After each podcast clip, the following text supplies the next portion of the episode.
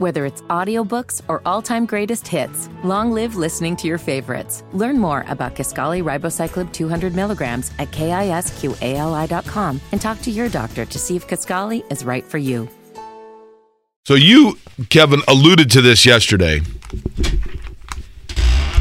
But I was thinking about this on my way in. If you are the Kevin Bowen of Doylestown, Pennsylvania, or you're the Jake Query of, you know, suburban Houston, Texas. Last night you had two games.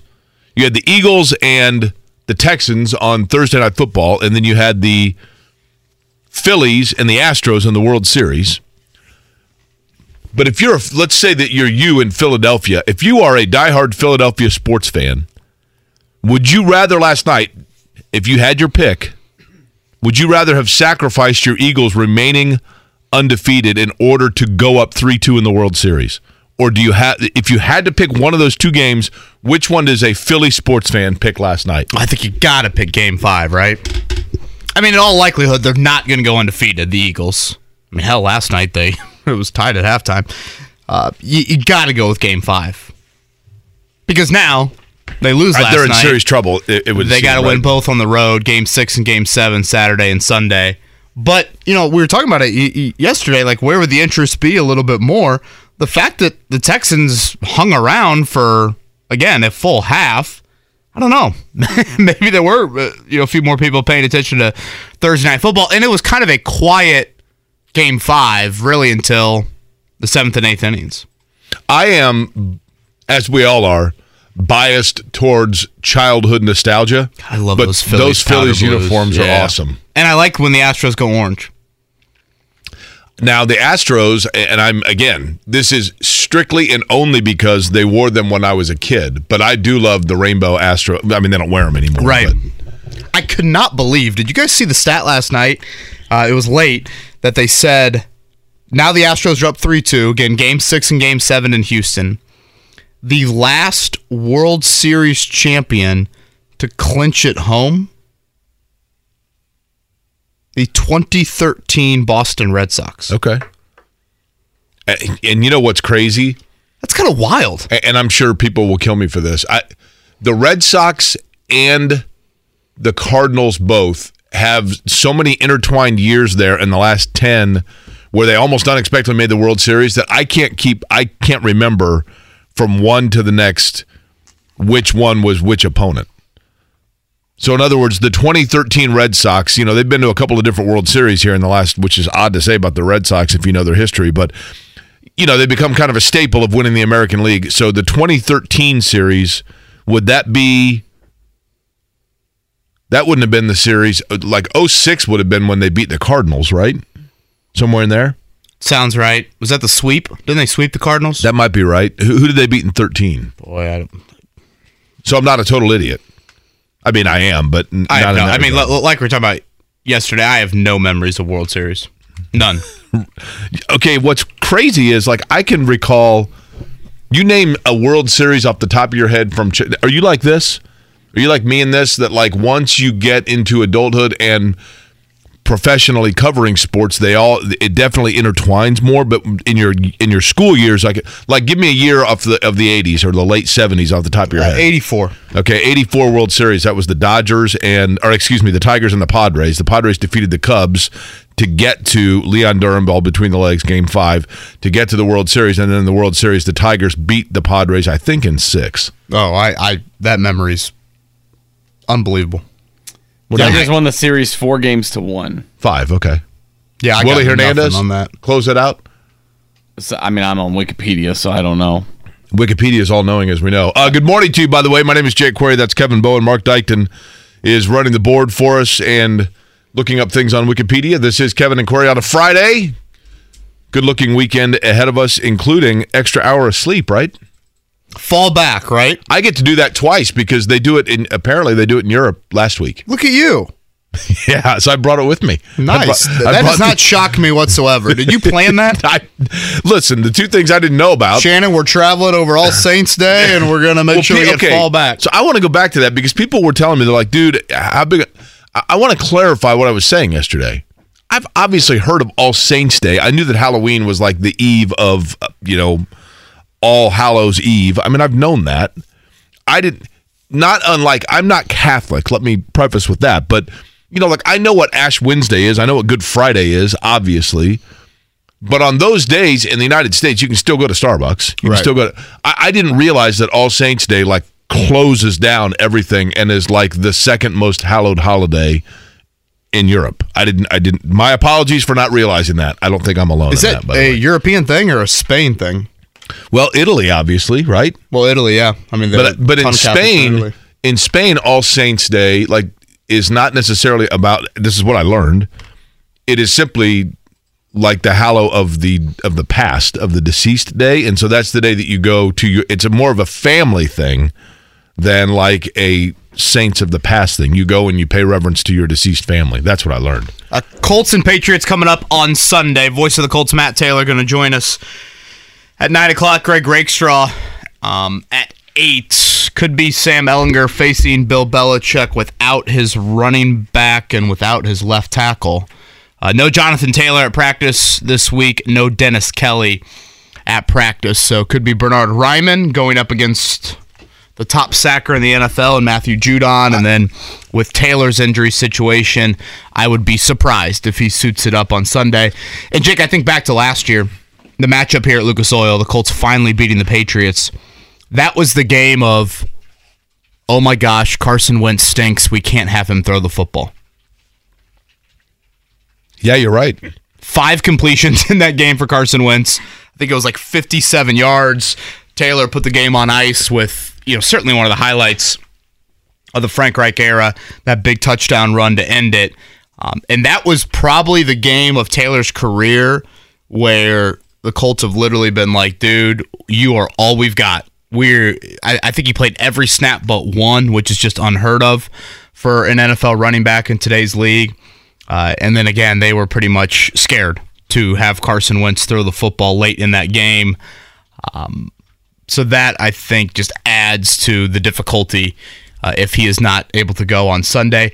For what it's worth, though, the Patriots, I would say, arguably have a more banged up roster. They could be down four starters offensively around Mac Jones on Sunday, two on the offensive line. I, I think that game a year ago, the fascinating thing about that with Jonathan Taylor, Kevin, is to your point.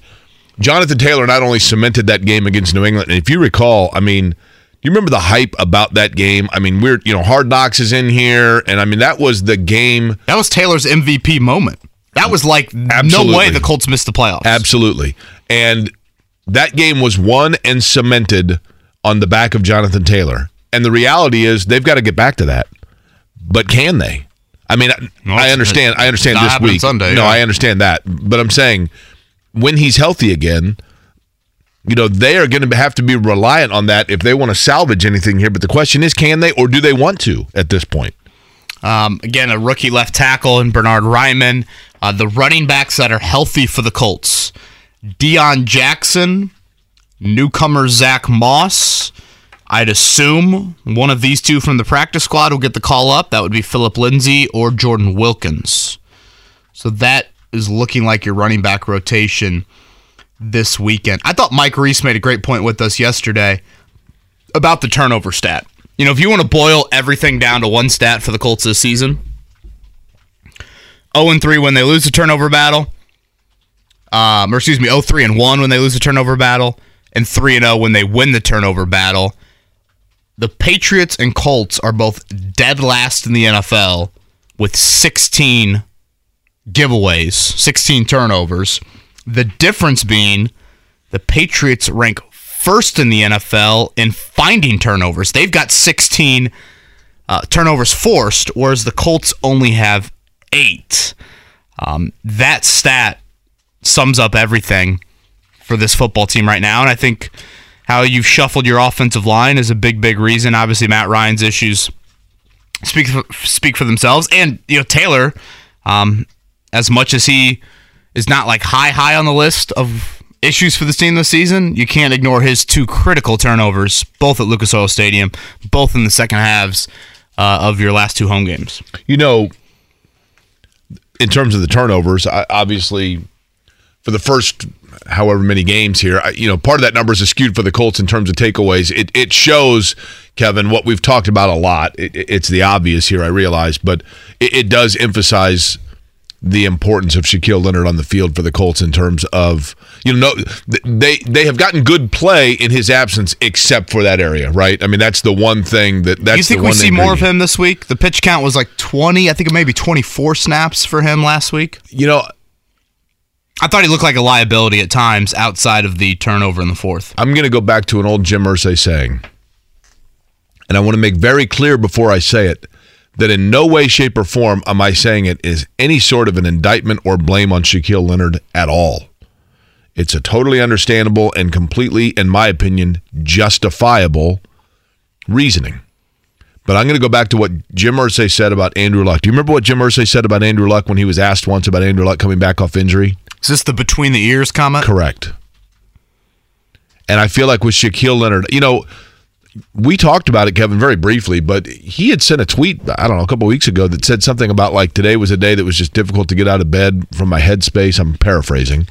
Um, and I think that for any athlete, that is a challenge. When you're coming off of a significant injury, your, your body your body might be telling you one thing, but your head is telling you another, or vice versa. I, I- think it's a challenge sometimes for guys and gals, depending depending on the sport, to be able to go full throttle coming off an injury because it's always in the back of your mind. I think not to get into a Leonard Luck comparison here, but I do think the Leonard injury much more severe than the final Luck injury. That final Luck injury, the calf, didn't need surgery. Shaquille Leonard just had back surgery for nerve reasons to correct the ankle Wasn't pain. the um, and again to your point, a good point. I I'm not like when you watch Leonard, Jake. I mean, he looks correct. he just doesn't. He looks look, like he's afraid to hit people almost. he just lacks explosion, Right. Like what you're used to with him. I, I thought Luck, not to go down this rabbit hole because it's a, a kind of a moot point in, in terms of this nuance, but wasn't his final injury? I recall the last off season. He his injury was some sort of a weird. Maybe I'm thinking of the wrong year.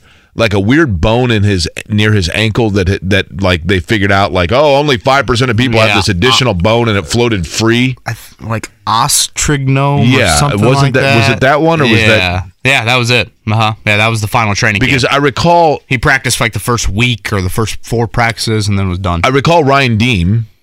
I think it was Ryan Diem. I don't want to misquote here, but I'm pretty sure it was Ryan Diem. Sounds right. Uh, Ryan Diem saying like, "Hey, I had that same injury. Like, not many people have it. Like, it's one of those little bone spurs that you don't know that you even have it unless it flares up."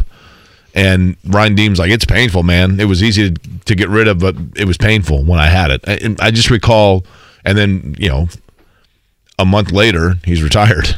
Um, as I went home last night, cut off the tags on the Barcelona sweatsuit for Max, I just thought to myself, he is going to save American men's soccer. And it's going to start with wearing the sweatsuit, and I can't wait. Like it's six to nine months. We got to get him in that for the World Cup coming up.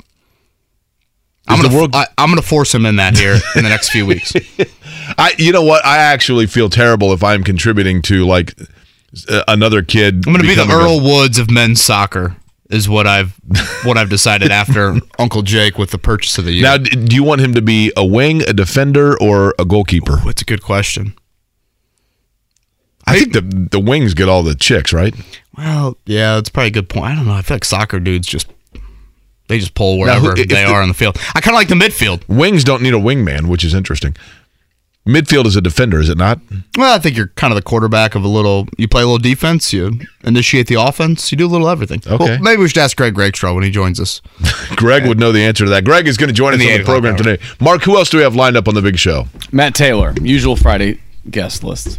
Uh, these are a little number. I, I don't want to get too numbery here, but will you guys hear me out for a second on Sam Ehlinger? Okay. From Sunday. Um, completion percentage, yards per attempt, passer rating. I think for the most part, common NFL fans have a general understanding of like those are some important metrics and they understand like what the numbers would indicate oh that guy did well in one of those areas or that guy did poor in one of those areas ehlinger start from sunday over 74% completion percentage Yards per attempt was, I think, 8.7. His passer rating was just barely over 100. If you look at those numbers, Jake, since Andrew Luck retired, such a stat line has only been done twice by a Colts quarterback. Here's what I was thinking about. Not saying the statue goes up next to Peyton Manning get it. tomorrow, but I just want to indicate that was pretty good on He- Sunday. Listen, We're talking Philip Rivers, Jacoby Brissett, Carson Wentz. Happened Matt Ryan twice. he was above sufficient. Clearly, he played to a level to put the Colts in position to win the game. The question I would have for you, Kevin, is this, and I don't know that we know the answer to this. But did Sam Ehlinger show us enough to be able to definitively say that they can open up the playbook more for him comfortably and that he will be able to play at that level once defenses have seen all of his nuances on tape and are able to game plan for him? I think that's the next question. You know, The first one or the second one? Like, do you think that they did the Colts in any way, shape, or form dumb down? Dumb down is the wrong word, but simplify. Better way of saying it. Did they simplify offensively who and what they are to accommodate his Sure. acclamation? And he may have shown an ability beyond that simplification, but did he show enough to know that he can be beyond that simplification? yeah, I, I think you just catered the playbook to his strengths and what he likes, which any offensive play caller, coordinator needs to do.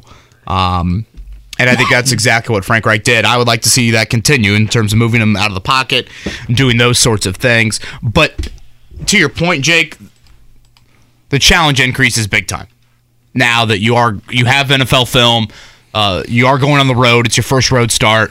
Again, you could be down your starting left tackle, your starting running back. No Nyheim Hines either. You know Belichick is preparing for you. I think the strength of the of, of this New England team is certainly their defense. Um, I mean, it's going to be so low scoring. The over under 39 and a half. I'm like the first one to 17 probably wins. It's supposed to be so? beautiful in Foxborough, by the way.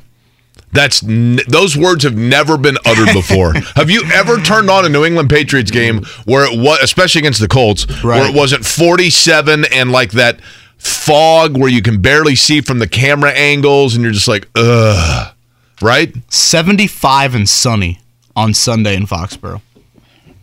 Unbelievable. And like those those trees in the background there, it's going to be a nice sight. And what's it supposed to be here? I'm hoping pretty similar, right? Is I- it supposed to rain tomorrow? Is that? It's supposed to be a nice night, I think, for high school sectional finals tonight. Uh, 68 and sunny here. By the way, my buddy Mike Stevens, I know Mike Stevens. physical therapist extraordinaire from St. Vincent, says Osh trigonum or O's trigonum. I don't. Maybe it's Orioles trigonum. That's that's what uh, Andrew Luck had. That's that floating uh, piece of bone that apparently he was like over it at that point. Yeah. but that Cut that out and put it in Eagle Creek. well, that's what what is Andrew Luck doing now? I, it, oh, like, oh, isn't he back at Stanford, right? Isn't he in grad school? Is that what it is? The reason I ask is because when I was looking at old buildings, I was you know looking at the architecture of Gaudi in Barcelona, and I was thinking, isn't this what Andrew Luck wanted to oh, do? Oh, yeah. Yeah, he could just he could be leading the tour. Andrew Luck's going to be the athletic director at Park Tudor one day. Is that your prediction? Education, right? That's his master's. That's what he's getting in. You know, the irony there would be that Andrew Luck might be the athletic director at Park Tudor, but that would only be because he became a Colt, which came at the cost of eventually Marshall Manning being the quarterback at Park Tudor. Right? Like if Wow. Okay. Yeah. Now I'm not. Now I'm following. if if Peyton Manning would have stayed a Colt and retired a Colt and never been released, then clearly he's still living in Indianapolis. And his son, is there any doubt that Marshall Manning would have been that the, the twins would have been at Park Tudor? Park Tudor were buff, right? And big recruiting. I mean, that's the- Marshall Manning. Isidore Newman of Yeah. Indianapolis, right? Is Mar? How old is Marshall Manning? I'm going to guess he's probably a second grader. Yeah, I was gonna guess ten. So eight years away. I mean, no way we're doing this show when he's in high school, but Mark, you missed this earlier. You were running out to the printer, um, but Jake heard the overnight update from Josh Molnex of Clemson Notre Dame Saturday night, and in true Jake fashion, oh, Clemson's going to lose that game. Yeah. Well, he said that when he was on vacation too, that he was going to undersell the Clemson Tigers. He is set up and then come in Monday puffing out his chest. Set I up- knew it. the Clemson loss. Yep. So, do we have to sing the other fight song? I, I don't know the Clemson fight song. You probably have heard the Notre Dame fight song. the Clemson fight song doesn't have words, to my knowledge. Like they oh. don't sing it in the crowd, but when they play it, Gosh, my pitch is so bad. all you I'll need to do. th- this part is tough, Kevin. I hope you're able to follow along. At the very end of it, actually intermittently, like in the middle of the song and then at the end of the song, G E R S Tigers. very close. C L E M S O N. Okay. I can handle that, I feel like. That's kind of a long word to spell for a fight song. Whoa. Okay, Whoa. this is Tiger Rag. Now, are they running down the hill here? So you you just do this. are they petting Howard's Rock? Correct.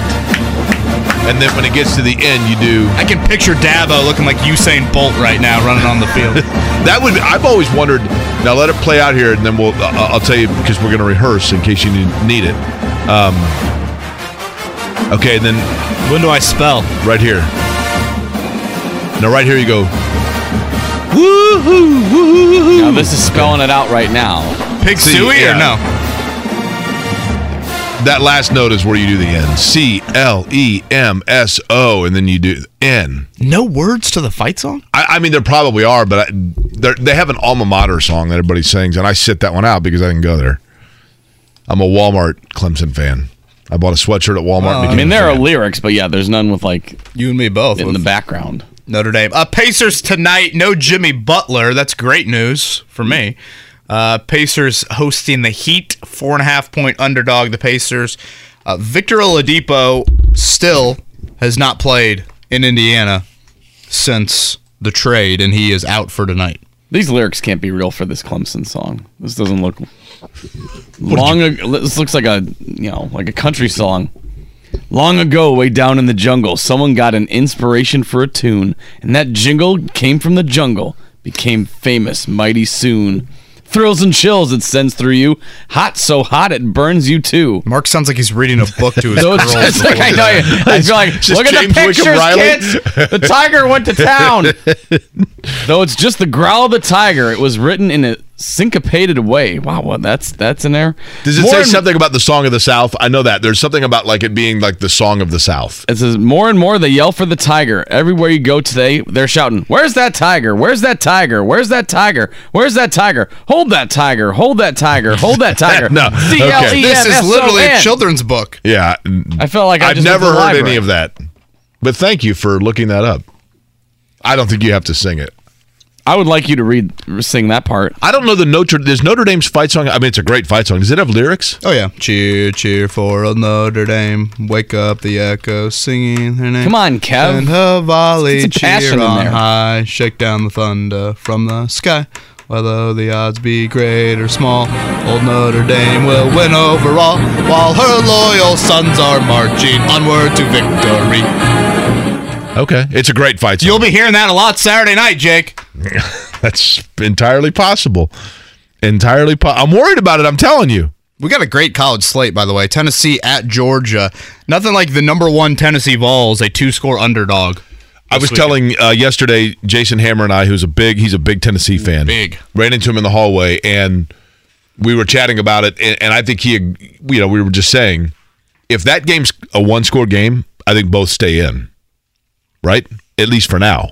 So you will then have potentially two teams in the playoff from the same division. That would be interesting because one of those teams obviously cannot go to the SEC title game. Right. What happens then if Alabama beats, wins out, beats either Georgia or Tennessee in the title Well, game? then the yes, uh, like I s- that's why I said for now, right? But I think if if Tennessee and Georgia, if let's say it's 29-27, you know, a field goal to end the game, I think both stay in for now. And then probably once Alabama ascends itself into the SEC final, it boots out whichever one was the loser of Tennessee Georgia. So yes, in the long run, it has huge implication, but I don't know that that in the immediacy it would if it's a close game. The, the challenge for the committee is going to be the fact that you have, for example, if Clemson were to lose. You know, you have Ohio State and Michigan unbeaten, but but obviously they're going to cannibalize. And then you have a ton of teams with one loss, a ton of really good teams with one loss. Who do you pick? What you about know, undefeated TCU? uh, again? If they went out, to your point, if Clemson were to lose, TCU's the fourth team, right? Yes, undoubtedly. Alabama at LSU Saturday night. We'll see if Indiana changes their quarterback coming out of the bye week and Purdue. Big one for Charlie Jones, Tyrone Tracy, the Iowa transfers. They get Iowa at Ross-Ade. And again, you win, you set up a massive, massive one next week with the Fighting Illini. Happy Friday to you. Nice start to this Friday here in Indy. Again, Greg Rakestraw at 8, Matt Taylor at 9, Kevin and Query 93.5, 107.5 The Fan. Whether it's audiobooks or all-time greatest hits, long live listening to your favorites. Learn more about Kisqali Ribociclib 200 milligrams at kisqali.com and talk to your doctor to see if Kisqali is right for you. Hey fam, I'm asking for your support. Help us raise money for St. Jude's Children's Research Hospital. Families never receive a bill from St. Jude for treatment, travel, housing, or food so they can focus on helping their child live. By pledging just $19 a month, you're helping St. Jude give every child with cancer a chance. Help St. Jude save lives. Call 1 800 411 9898. That's 1 800 411 9898 and become a partner in hope today. Jake, the score was 3 2 last night, and now the series is 3 2. The Houston Astros win, and they lead 3 2 going back to Houston. Game six, chance to clinch on Saturday. If a game seven were to happen, that would be Sunday. Justin Verlander gets his first win in nine World Series starts. Ryan Pressly with the five out save. That ball that Schwarber hit to first there in the bottom of the eighth, uh, fielded by a Notre Dame product. Trey Mancini, a beautiful play at first um, to get that out with a runner on third, which would have tied the game. How about the play in the ninth by McCormick to catch up against the wall, who's a diehard Phillies fan, by the way. Hell of a Um, play. And whoever would have guessed that that was Justin Verlander's first ever World Series win? They flashed back to some of those early Detroit Tiger pictures of him. It's it- yeah, that was amazing to me. And he wasn't. I mean, he only allowed one one run, but I think he had a handful of walks, so wasn't dominant, dominant, but did enough from keeping them off the board. A little bit of small ball, uh, and the Astros win three two. All the grief that Sam Fritz gave us for picking the Phillies in seven. He needs the Phillies in seven. I was gonna say he said Phillies in six, which Yep. cannot happen right now. He gave you grief over that? yeah, he said he You said should have heard him. yeah he, he said we weren't. Okay. If we wanted to be real Phillies fans, we'd pick it six. Uh, NBA last night. How about the Orlando Magic getting their second win of the year, 130 129 over the Warriors? Jalen Suggs with 26 coming off injury, added nine assists to go along with that. Nuggets last night, 122 110 over the Thunder. Denver now 5 and 3. Aaron Gordon with 27. Tonight it'll be the Pacers at home with the Heat. Again, no Jimmy Butler making the trip, no Victor Oladipo. The Heat favored by four and a half. Uh, Do are you you think wa- those, think those Oladipo injuries when they come to Indiana just conveniently pop up? Uh, that is interesting, isn't Uh, it? he has not played all year, for what it's worth. Um, I believe the injury now is in the other knee. Not good. Is he 30 yet? He's got to be. Boy, Oladipo is the definition of a guy that gambled on himself and it did not work out for him.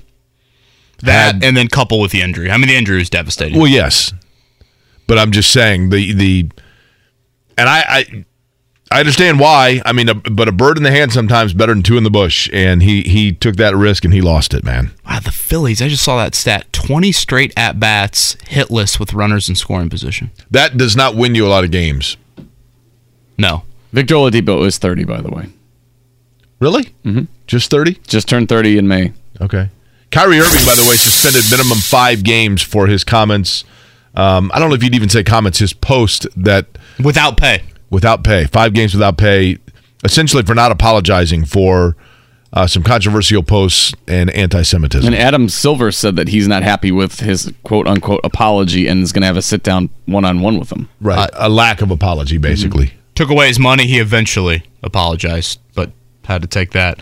Uh, for that to happen. Um, all right, Colts injury report heading into today's final practice. Again, Jonathan Taylor, that tweak of the ankle on Sunday has forced him to miss the first two days of practice. Not looking good on that front. And left tackle Dennis Kelly, a calf and ankle injury.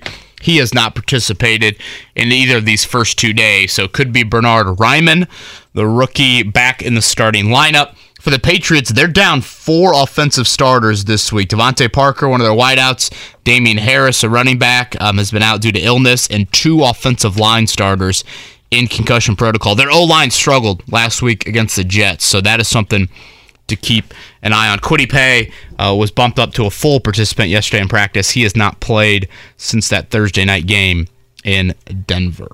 Uh, when we come back, more on that exact matchup, the Colts and Patriots. It does feel a little bit different, does it not, than years past?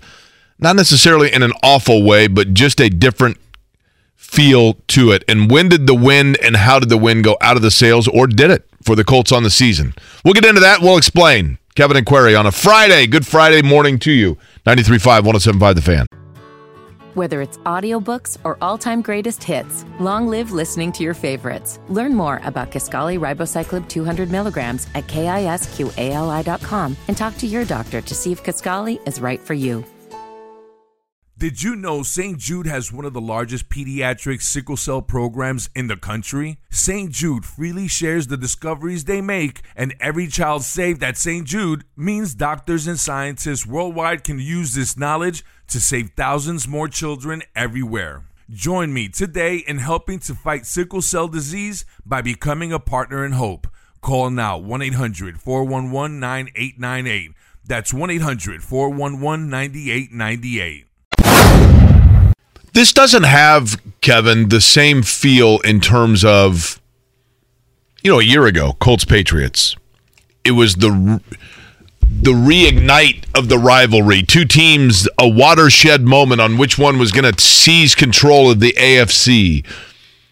Hard knocks following the Colts with Carson Wentz trying to lead the Colts and blaze their path into becoming into the AFC's elite and taking over as the team down the stretch. That was what was at stake and on the line a year ago and we were talking about how it was the the game of the week in the NFL, maybe the game of the year in the NFL and all the hype and obviously you go back to you know Andrew Luck and Deflategate and the AFC Championship games in Foxborough and getting knocked out by New England and then Brady Manning and all of the history.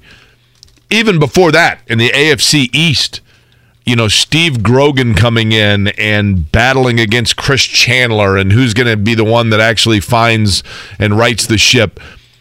It doesn't have any of those storylines, but is it still a significant game because of the fact that you have two teams that really are kind of like the Spider-Man gif of looking at each other and not knowing which one is which because you have two teams that are both trying to find out at the quarterback position whether or not they indeed have the guy to move forward with but possibly this game is going to send one team into the direction of maintaining this season and the other team into the direction of totally looking forward and starting to turn the calendar a little bit. Yeah, that's Am I over romanticizing this matchup for the sake of nostalgically feeling like it's relevant? probably a tad. Um, I mean, New England's won three or four, but they play in a loaded division. You know, the Colts obviously don't feel like that entering this season or entering this week from a momentum recently, winning three or four, something like that, as New England has done. Uh, obviously, from a divisional standpoint, the Colts are in the far easier division than the AFC East. To your quarterback point, if Mac Jones struggles on Sunday at all early on, that crowd will be chanting for Bailey Zappe again. So I think to that point, there is a little bit there. Obviously, Mac Jones being the first round pick and Sam Ehlinger being a sixth round pick is much, much different. I think the teams are a bit built similar in that they both kind of want to just run it at you. That would be ideal. Um, New England's defense is very good. I think Colts defense that would qualify as a strength, but um, I think Patriots fans certainly feel a tad better about their situation right now than the Colts do. I mean, the Colts again, you have major questions at the pillars of your franchise. New England's got a question at quarterback still, but I guess it depends how long Belichick's going to coach. But certainly don't have a question of head coach. But I think when you look at the Patriots, and this is what Colts fans, I think, need to be aware of. A year ago, the talk was about Mac Jones. You know, there was so much talk about the young quarterbacks, obviously, in the AFC in particular. And Mac Jones was the one that people were like, man, you almost forget about Mac Jones, like who was Mr. Consistent for New England and looked comfortable right away. And, you know, Belichick found his guy in just plugging in a guy to a system that was good for a quarterback and allowed stability and footing. And look how mature and poised Mac Jones is. And we don't talk a lot about him, but New England's, you know, having a surprisingly good year. And yet here we are a year later, Kevin and there's discussion as to whether or not, well, I don't know. He's 24. Like, is he the guy? Eh. So the point being, he's got, you know, what, 20 more starts probably somewhere in there, 18, whatever it might be, than does Sam Ehlinger, And yet you're still evaluating whether or not that's the guy. So we can't let one game or one month, or in this case, one you know two thirds a season define possibly for the Colts whether or not they know that answer about Sam Ehlinger, right? Is it Ellinger or Ellinger? Gur hard hard G. Are we sure on that? We are. We clarified with Matt Taylor last Friday. okay. I, can I just keep calling him Ellinger just to make it my Gurific. thing? Gurific. But, but does that make sense? What I'm saying? Yeah, I, I, understand where you're going with it. Um, in relation to Sunday's matchup, Jake, and this would have, I mean, the fact that I'm saying this out loud just sounds outlandish. Is the bigger loss for Sunday Jonathan Taylor or Dennis Kelly? And is that an idiotic question? Boy, no, I don't think it's an idiotic question at all. Um, oh boy, I and hear me out, I guess. While you no, I, I, think it's a good question because it's kind of chicken and egg, isn't it? Patriots have the leading sacker in the NFL, Matthew Judon, eight and a half sacks. Even with, I guess, a limited Taylor, I wouldn't expect massive amounts of production on the ground from him, anyways. And this is a little bit low hanging fruit, but it's a stat that I think you should point out. I mean, the Colts are 2 0 without Taylor this year. We've talked about it before. It is an replaceable position. Um, I just feel like with a first time road starter, as much as you would want to lean on that run game, and not that there's some major disc- difference between Dennis Kelly and Bernard Raimann, but with how Raimann looked in that first meeting in Denver, his first start, boy, I, I don't know. And for what it's worth, it looks like neither guy's going to play. Kevin, so I try. I try really hard. I'm not saying that I do it well. I try really hard to be objective without bias in analysis and opinion. Human nature dictates that some of that comes into play. I understand that when you continue to harp on a point and emphasize something that people then automatically start to not automatically but over time start to feel like you have a bias against something. I, I totally understand that. I promise people hearing my voice right now that this is not a statement with any bias whatsoever but simply observation that i can't shake loose even though i'd like to. When chris ballard was hired as the general manager of the Colts, the league wide reputation was that he was the the prodigal, like that he was the future of NFL general managers.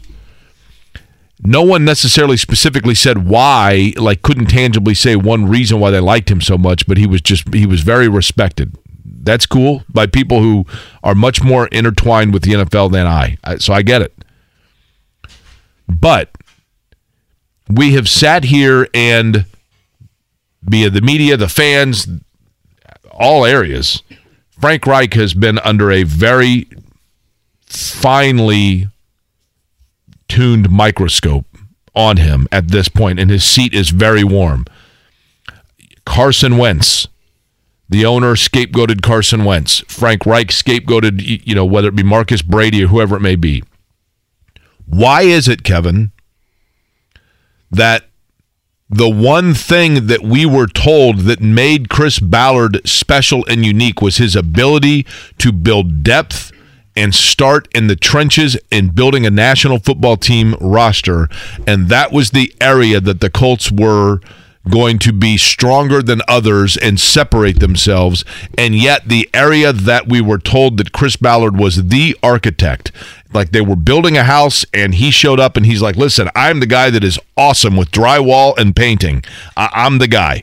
And everybody said, you got to have him because he, he can hang drywall and paint it better than anybody. And their drywall is completely flaking and breaking off, and they have zero paint to put on it. So, why is Chris Ballard seemingly completely immune to criticism around here? And why is nobody saying, what in the world is going on in the fact that the one area that we were told was going to be the focus on building this football team is the one that has completely 100% collapsed, let them down, and borderline derailed their entire season? Yeah, that would be my biggest issue if I were Jim Irsay right now. It's that Ballard's most important belief before he gets anywhere else on that list is trench play, and in particular the offensive line, and that's failed this group. Correct. That More than any root- other aspect of this roster. That's the root of all problems. I think to add to it, Jake, again, Dennis Kelly could be out on Sunday. That would bring Bernard Raimann in the starting lineup. As the Colts enter this week, they've played eight games. They've started nine different offensive linemen. Again, there's only five spots. You started nine, and none of them have been due to injury. All due to performance that to me for a group that you're supposed to build continuity, the highest paid offensive line in the NFL, and you have shuffled in nine guys for five spots when none of them have been due to injury. Uh, so it's not like you've even had the general attrition. We talked about it. The Patriots, they're down two offensive line starters for this weekend due to injury. Colts haven't even gotten there yet. Dennis Kelly looks like the first time all season long there's obviously reasons that Jim Irsay should be questioning Frank Reich, but with Ballard, that would arguably, Jake, on paper, Ballard's greatest supposed strength is, to your point, building the trenches. What's Frank Reich's greatest strength on paper? What is he known for? Offensively. Yeah, quarterbacks and uh, you know quarterbacks and offensive scheme. Right. I guess. Uh, you know. And what are the two things failing the Colts the most right now? yeah. Ballard's offensive line and Frank Reich's offense. And if you're Jim Irsay, when you're looking at these two and you're evaluating both of them, you got to start there. It's not that your linebacker play has been particularly devastating or, you know, hell, I was certainly not a fan of the plan at wideout. And while I think they could have bolstered that with a veteran or two, that has not held the group back to the extent of the offensive line. That would be my worry if I were Irsay in that what these two guys, their biggest calling cards, their biggest strengths, both of those are failing. I feel like you could have an offensive line of Orlando Pace, Mike Webster, Alan Faneca going out and putting a game together. And Kevin, if they've never played together or had numerous reps with one another, they're going to suck as a unit, not individually, but as a unit. That's and, and so you just can't. At some point, you got to pick a lineup and you got to stick with it. Right? Comes down to that. Uh, Greg Rakestraw joins us next. Kevin and Query. Whether it's audiobooks or all-time greatest hits, long live listening to your favorites. Learn more about Kisqali Ribociclib 200 milligrams at kisqali.com and talk to your doctor to see if Kisqali is right for you. Did you know St. Jude has one of the largest pediatric sickle cell programs in the country? St. Jude freely shares the discoveries they make, and every child saved at St. Jude means doctors and scientists worldwide can use this knowledge to save thousands more children everywhere. Join me today in helping to fight sickle cell disease by becoming a partner in hope. Call now 1 800 411 9898. That's 1 800 411 9898. And your high school team still left, Jake. You had you had a couple coming into the year, right? Uh, well, my teams, of course, Shelbyville, Shortridge, North Central. Shortridge might still be alive. Rake would know that. North Central, I know, uh, not alive. Shelbyville, I think, also done. The Fighting Bears, Golden Bears, yeah. Golden Bears. Yeah. Um, I guess I'll just throw this question to Rake. Rake, yesterday, a buddy of mine that uh, lived on my floor freshman year at IU asked me best high school football game in the state this Friday night. He, he's looking to go someplace, taking the sectional final. Your response to that would be where? Well, I'm kind of partial to the game that I've got in Cathedral and Lawrence Central, and my guess would be you're kind of interested in that game too. Um, I would I would put Fishers and HSE, knowing that the Mudsock game is for a sectional championship. I'd put that game up there as well. It seems like, and correct me if I'm wrong, but like we maybe had some juicier matchups last week and a few more lighter ones in the sectional final round. At least in the 6A ranks, we did. A, a lot of kind of the sectional favorites played each other in the opening round, whether that was Ben Davis and Brownsburg, which turned out to be a 28 point game, or Carmel and Westfield, which turned out to be a 19 point game. Or then we had games that were a little bit of surprises because of how close they were. The fact that Center Grove was trailing in the fourth quarter to Franklin Central and beat them 14 10, or the fact that LN led Cathedral in the second quarter and that game really wasn't put away until the final minute or two. Um, even kind of New Pal and 4A, you know, who who played a couple of conference and county rivals and probably had a closer game the first two weeks than they'll have this week with Connersville. So there are some good sectional championship matchups out there, but especially in the 6A category, a lot of, of the bigger games happened last week. Again, Fishers, HSE, to a lesser degree, Noblesville, Westfield would kind of be the exception to that. Greg, who is at any level, I guess, who is the best team that is surprisingly not remaining? You know what I mean? Where things opened up within their class, or the team that things have opened up for that might be a surprise to end up playing Thanksgiving weekend?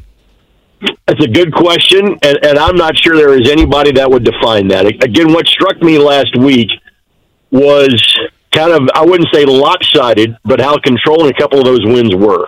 You know, Ben Davis and Brownsburg, I did that game the first time around. Ben Davis did not have their starting quarterback in week one of the season because he was a transfer from Brownsburg and he was just ready to wrap up the 365 day wait from transferring one school to the other. And I thought, all right, this is going to be a little, and it was a competitive game the first time. Brownsburg won by five, and basically a ball was knocked away at the goal line late to ensure that Brownsburg is going to win that game. Then Brownsburg's quarterback in Jaden Whitaker got hurt in week nine, and it was a big question mark as to whether he would be able to play. Brownsburg won that game by 28. Now, the draw doesn't open up for them. They play a rival in Avon this week. Avon's down, and Brownsburg should win that one rather handily, but strange things happen in rivalry games. And then the Carmel Westfield game. I wouldn't say I was stunned that Westfield won the game. I was surprised they won the game by 19.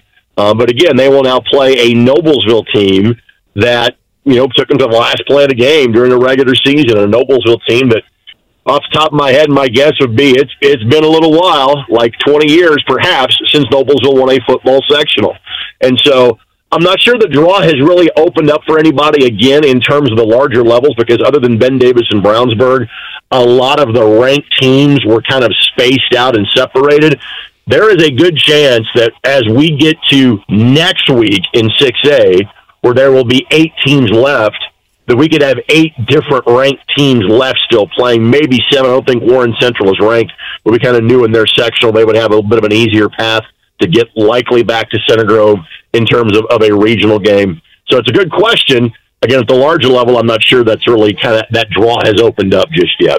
I know Maddie Bone will have her eyes on Chatard and Guerin tonight. That's a nice matchup in 3A, yep. and really should be great weather um, here for the sectional finals. Rake shifting gears again. Greg Rakestraw with us, ISC Sports Network. Not only is he got Cathedral LC tonight, he's got some volleyball action for the state finals coming up tomorrow. Um, well, let's go on the Colts front. Obviously, a very newsy week. Rake, if I talked to you at the side on the sidelines at Grand Park in August and said Marcus Brady or Nyheim Hines will not be on, will not be around in early November, who would have been more of a surprise for you? Uh, Nyheim Hines. Because I, I, I and not that I had any any negative expectations or connotations uh, of of what Marcus Brady was going to do, just because Nyheim Hines is a foundational pay, piece, uh, paid like it, um, but also uh, because of everything that was said during the off season. Yep. You know, it's it's it's it's what Jake was talking about last segment. If you're going to talk about building the offensive line, you'd better build it well. If you're going to talk about using both Jonathan Taylor and Nyheim Hines together on the football field, we saw that like what a handful of times over, over the course of the last eight games. I know injuries play a part in that, but I think of some formations last week and go, hey, maybe now you get this, you know, this this this Hines and Taylor combo. And he's traded a couple of days later. And again, now he may have asked for that trade, and obviously the Colts have been, you know, uh, have, have not been willing to uh, to kind of own up to that or, or or discuss that aspect of it. But anytime you fire an offensive coach eight eight weeks in, it's not good. Anytime you trade a player that you know you have indicated you'd be building around for multiple years. That's also not good. So I, I, would have been stunned had you told me either of those would have happened. But if you make me pick one, it's Nyheim Hines. Greg, I guess if you stick around a market long enough, you start to see trends repeat themselves. And I'm looking at the Colts and I'm putting myself in the position of Jim Irsay and I'm thinking, okay, I already saw the situation where Chuck Pagano was my head coach. Bruce Arians then went elsewhere and flourished, and people started saying, well, did we maybe keep the wrong guy? Is the same thing happening now, do you think, in any way, shape, or form in the back of the mind of Jim Irsay because of Nick Sirianni and his success and the question marks around Frank Reich, who I like a lot as a guy, don't get me wrong? I, I, I would give you the counter to that, though. I'm not saying what you're saying is inaccurate. But let's go back to Ted Marchibroda and Lindy and Infante when you did make the other other other call saying, "Hey, if this guy's going to leave, I'm going to make sure I keep the offensive yeah. mind." And maybe that factors into it, right? In terms of that. And, and, and Lindy was was not supposed to be the head coach of the Colts, given kind of how things played out over over the course of the next couple of years. But it's also what landed you Peyton Manning. So, so I I'm not sure if if, if you're going that far yet, um, but is there, without doubt, has there been a talent drain in terms of coordinators and position coaches going elsewhere on this football team? Yes, that has been the case. Again, Greg Rakestraw is with us here. You're going to hear him post game show coming up on Sunday. Colts at Patriots, 2006, the last time the Colts won in Foxborough. Rake, I, part of me, when I said out loud, it kind of sounds foolish, but I, I threw it to Jake last segment, so I'll toss it to you given the fact that this is Sam Ehlinger's first road start, could Dennis Kelly actually be a bigger loss than Jonathan Taylor this week, or is that ludicrous? Um, it's not ludicrous given the lack of overall success the Colts have had in rushing the football. And it's not ludicrous considering how well I thought Ehlinger played last week. And it's not ludicrous considering that Kelly has brought this offensive line from um, catastrophic to one that simply has some holes. Um, so, so no, uh, I, I've seen this team win without Jonathan Taylor. Um, yeah, two zero oh this year. I, I, I've, I've seen them lose, you know, with Dennis Kelly on the field, but the protection issues have largely been better. So um, let's, let's put it this way: I don't exactly have a great feeling about Sunday's game in a lot of aspects, and not having Dennis Kelly would be high atop that list. Greg Rakestraw is our guest. He's on the Payless Liquors hotline. You hear him, as a matter of fact, on the post game show for the Colts right here on this radio station each and every game. Greg, I mentioned this to Kevin. I think it might have been last week, but I want your your thoughts on it. The Pacers came out and almost perhaps over aggressively stated to everybody the fair warning of look, we're we're in a a strip down and build back up rebuild, basically. They might have even oversold it in terms of the level of their rebuild, retool, whatever you want to call it. Are the Colts teetering on being in that exact same scenario, but being more coy about it? I don't know yet. And the reason I say that is because there's nine games left to go. And let's face it, it has been 11 years, 12 years, I, I, I guess, really, since the Colts have been in that position. Um, and, and and the one time they thought they were in it, they were so surprisingly good that year that the rebuild plan got scrapped, and it became okay. We're bringing in an army of free agents to surround ourselves with this young core on offense that we have on rookie deals for the next two or three years, and, and so it the, the, the rebuild was over. And even then, I, I very distinctly remember one of my one of one of my most vivid memories of a Jim Irsay conversation. Is it from he and I talking, or he and Rick Venturi talking and me listening uh, during preseason telecasts? But it is from training camp at Anderson University in August of 2022. And when he was asked about his team's expectations or his expectations for the team that year, you know, a lot of us are saying this is going to be a four win team or a five win team, or hey, the Colts going to take their lumps, but we believe in Andrew Luck. We think they got some good pieces. You know, look out for the future. And Jim's talking about him being a wild card team, and we all we literally start laughing. Uh, and and he's like, "I'm serious." Well, crazy like a fox, right? They went eleven and five, and they're a playoff team. And so, I think the rebuild word is is so foreign to Jim because he hasn't had to go through it. You know, you've had these one year kind of blip hiccup seasons over the last 20 years where where you know it's it, you know has this team been average a lot? Yep. Have they been really terrible? Well, 2001 because Edgerrin James got hurt and you switch coaches. 2011 because Peyton Manning got hurt and you switch coaches. 2017 because Andrew Luck got hurt and you switch coaches. Um, you can deduce from that that statement what you want, but usually there has been some sort of mitigating injury factor that has said, "Hey, we'll be fine," or again, you just hit everything right in the 2011 draft. Circumstances, you know, conspired in your favor in 2012, but it has been so long since this team felt, "Hey, even the year after you draft Peyton Manning, you have one bad year, you win 13 games the next year. So all of that long-winded answer, Jake, is to tell you, to me, it's going to take a lot for the for the word rebuild to really be at the forefront of the mind of, of Jim Irsay and those that work for him at 56th Street. Again, it's Greg Rakestraw, ISC Sports Network, with us here. Rake, he had two touches on Sunday. That's obviously not a ton, but I thought it might have been the best game of Parris Campbell's career.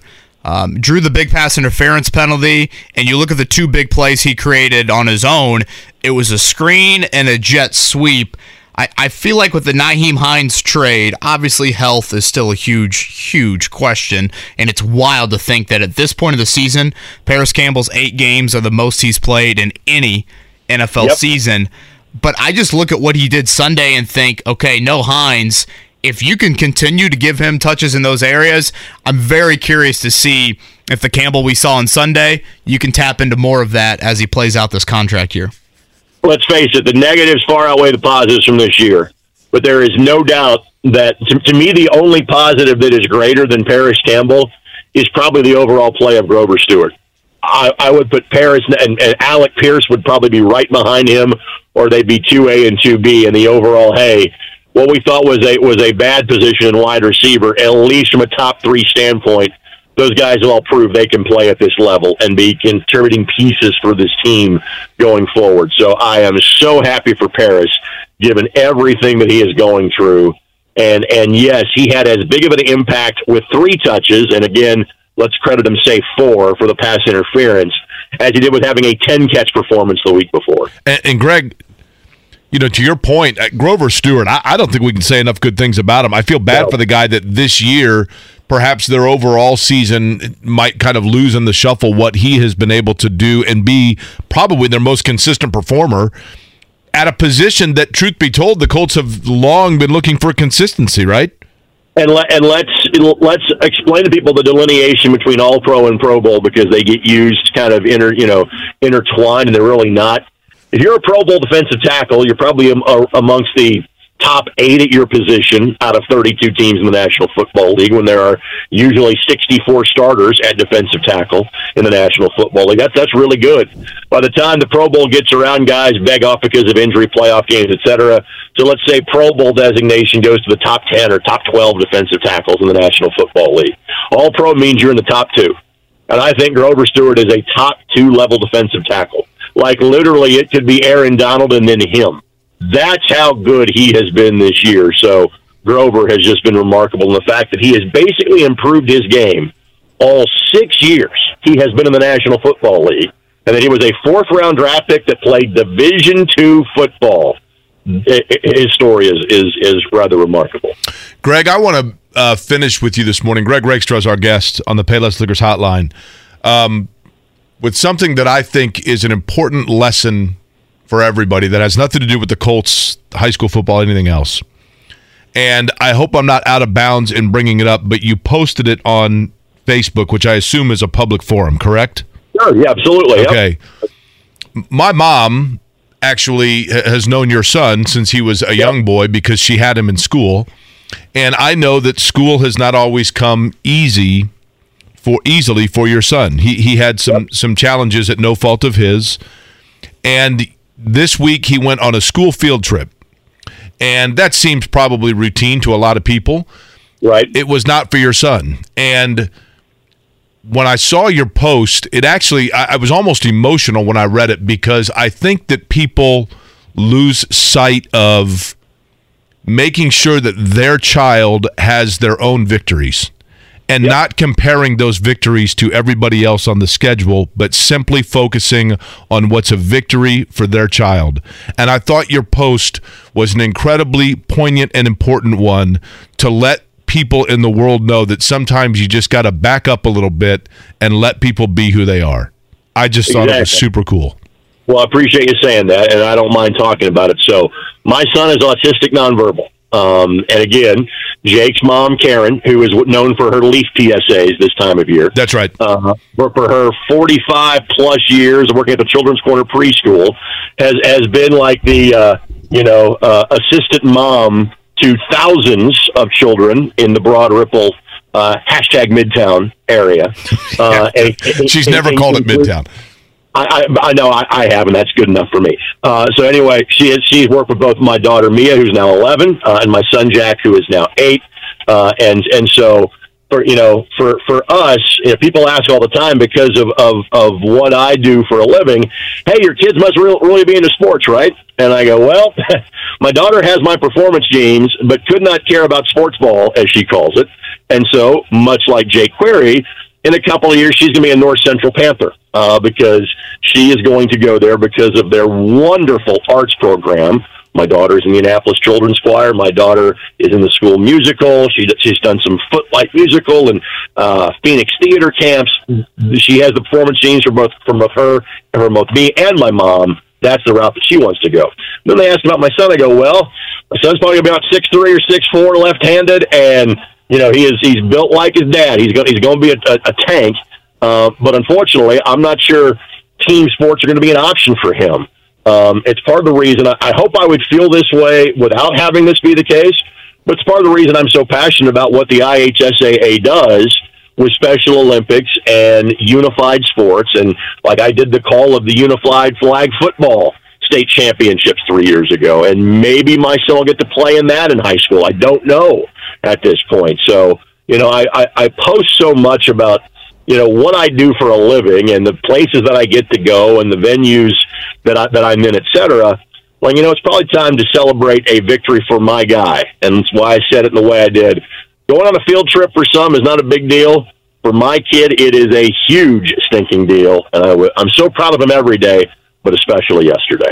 As you should be, Rake. My mom taught special ed for 30 years, so Special Olympics has always had kind of a close place to the Bowen family. So I, I absolutely love hearing that and glad that uh, he was able to feel that and you were um, as his dad. Enjoy tonight. I'm again glad it's good weather. Have fun at the volleyball state finals tomorrow, and uh, we'll talk to you next week, Rake. Thanks, fellas. Appreciate you. Great, great, the great Greg Rakestraw right there on the Payless Liquors hotline. I'll tell you what the um, I'm glad he brought up Grover Stewart. We've talked about him before, but Kevin, I mean, listen, that's the one bright light in this season so far, right? Every week. You know, the thing that stands out to me about Grover, too, Jake, first off, he plays a position that creating like a headline for you is very difficult.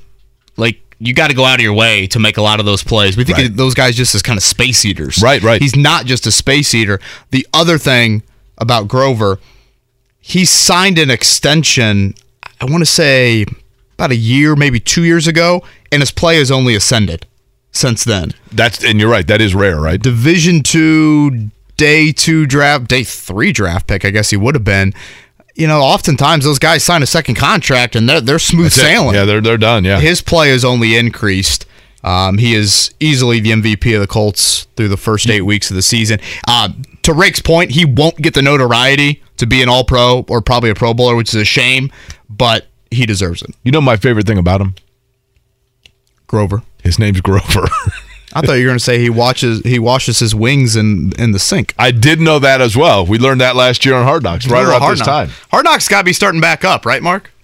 I believe November 9th, so we'll get the. Uh, The Fighting Dan Campbell's no, it's the. It's the- uh, who's the in the? Arizona Cardinals. Cardinals. That's it.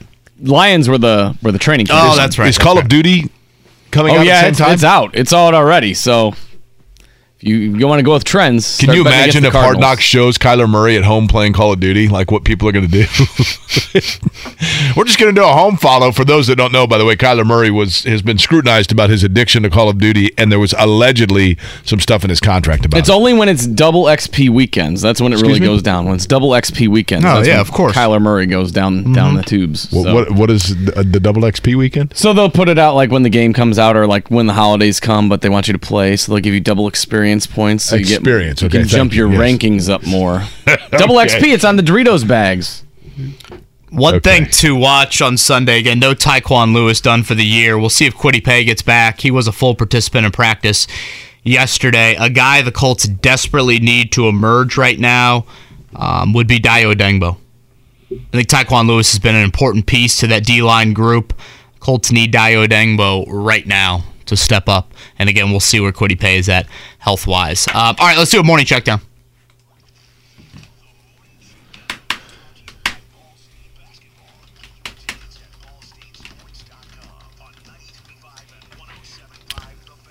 Chirp, chirp about that Ball State basketball. Michael Lewis going to join us on the program probably sometime next week. Last night, Major League Baseball, it was the Houston Astros 3 2 over the Philadelphia Phillies. That actually puts the World Series at the exact same score as Kevin mentioned earlier 3 2. Houston now up. Justin Verlander, his first career World Series win as Houston now takes it back to Texas. At game six tomorrow, if they need a game seven, that will be on Sunday. Last night, Thursday night football, the Phillies, or excuse me, the Eagles win. They don't cover, though. 29 17. 13 and a half, right? yeah, 13 Those and a half, double digit right? lines in the NFL always always scare me a little bit. Understandably, right? I mean, 29 17. Uh, tied at halftime. The Eagles now 8 0 on the air. Jalen Hurts, 243 through the air, two touchdowns. They've got the Commanders on Monday, and then Lucas Oil Stadium will be next for them on the 20th. Do they take care of business with Washington? Come here undefeated? Yes, and then the Colts beat them. Uh, speaking of Jalen and Commanders, Jalen Suggs last night took command in the fourth quarter as Orlando defeated the Warriors 130 129 in the association. The other game last night was Denver 122 110 over the Oklahoma City Thunder. Aaron Gordon had 27 for Denver. Pacers in action tonight taking on the Miami Heat. No Victor Oladipo or Jimmy Butler for Miami. Uh, we'll break down the Colts injury report coming up here in just a second. Again, it'll be Sam Ehlinger's first road start in Foxborough this weekend for that one o'clock kick. New England favored by five and a half. Here was Ellinger earlier in the week on recapping his first start in the NFL. Debrief is good. Obviously, take the take the first 24 hours to be able to evaluate, um, see what you did right, see what you did wrong, rescript, reframe in your mind, so you can learn from uh, coverages and plays and, and what went right, what went wrong. Um, so I thought that was good. Obviously, um, they were good, and there were there were a lot of things that I need to clean up and opportunities uh, that were missed. Um, so just looking forward to getting better this week. Ehlinger has uh, been a frequent visitor to Stephon Gilmore this week with Gilmore's history in New England. This one for Mr. Gilmore. Mark, you're right on that. Boy, was Mark ready for Like that. literally, chat was like, "Can you play that? We haven't heard it in a while." And I was like, "Oh, Mark Kevin has never been up. more ready. That was first pitch swinging right there by Mark Dyson. Did you guys get together on that? Did you No, call each other no. last night? Not at all. I'll tell you what, there were some moments last week, and especially with that big play to Terry McLaurin late in the game, where I felt like Mark wanted to hop over the board and press those buttons when Sam Fritz wasn't playing those. But yeah, Stephon Gilmore has been an important resource for This one for Mr. Sam Gilmore. This week. It- Stephon Gilmore It brings saying a he, smile to my face every time we play it. Stephon Gilmore was saying he still chats with Robert Kraft. really? I think it's kind of unusual to see a defensive player exit a franchise, but NFL Defensive Player of the Year with New England a few years back. You know, and- Robert Kraft probably was very kind to Stephon Gilmore, gave him a decent contract, made him a lot of money, got him some exposure in the NFL. What he didn't give him was a dessert. This one for Mr. Gilmore. poor, poor Alec Pierce. He has to know his name by now, right? We have Matt Ryan. He's Yes, playing the hits right. right, now. That's all we're doing. big Okay. three. In my forced opinion, overtime that the other night. okay. Matt Ryan is out for this week. Can we can we round it out with a bobcat for good taste here? what you, you don't you don't have the bobcat? I don't queued have up? that What one are you handy. I never put- What- no. Uh, it's Friday. It's the last hour and a half of the week, and I've it's only like been at it's two at the days. top of my like YouTube watch list. My wife's always like, "What is this bobcat sound?" Please stay with us. Final Whether it's audiobooks or all-time greatest hits, long live listening to your favorites. Learn more about Kisqali Ribociclib 200 milligrams at kisqali.com and talk to your doctor to see if Kisqali is right for you. Did you know St. Jude has one of the largest pediatric sickle cell programs in the country? St. Jude freely shares the discoveries they make, and every child saved at St. Jude means doctors and scientists worldwide can use this knowledge to save thousands more children everywhere. Join me today in helping to fight sickle cell disease by becoming a partner in hope. Call now 1 800 411 9898. That's 1 800 411 9898. 90 minutes here coming up. We've got an updated uh, over under win loss for the Colts this season. You guys care to throw a stab at it? Boy, what was it at the beginning of the year? Was it- Nine and a half. I'll put it now at seven, seven and a half. We got nine games to go. Is that right? Three, four, and one. Boy, uh, yeah, I'll put it at seven. I was going right around there, so I'll say seven and a half. Vegas says six and a half. He- Here's the thing: if you look at where they're going to get them, okay, the remaining schedule, you've got at New England. So you, I'm going to name a game, Kevin, and you tell me one that you go, yeah, th- they should be favored, or you would be surprised if they don't win it. Okay, at New England, at Las Vegas, Philadelphia at home, Pittsburgh at home. Favored. Yeah, that's one right there, right? Um, at Dallas, at Minnesota, the Chargers at home, at the Giants, Texans at home. Yeah, they're favored in two of those, right? Probably. Yep. Steelers and Texans. Yeah. Now, Now, one of these next two, I mean, these are doable. At New England, at Las Vegas. Those are two teams right in the same range as you currently in the AFC. One not being your Super Bowl pick, though. Correct on that. Hey, Raiders about to get hot. I, I always forget this. Kevin, I'm going to pick your brain on your memory of the way things worked or the way things work. What are the rules in terms of flexing Monday night games or the Monday night games set in stone? I thought they were unflexible, the Monday night games. Okay. Uh, that I always forget which it is. Is it Sunday night that's flexible? I believe so. Now, would they flex Colts Cowboys? I would think they'd want to keep the Cowboys. Well, no. what I was night. thinking is Steelers Colts. Steelers still a good national draw, though, even when they're bad. I, I think they are, I, but Monday after Thanksgiving, that one. you know that particular week. I- mean, when you're talking about uh, Monday night matchups, I mean you have Rams Chiefs that week. Yeah, I think Monday is untouchable. You have I- I could be Chargers Cardinals that week. I mean, both of those are automatically better matchups, right?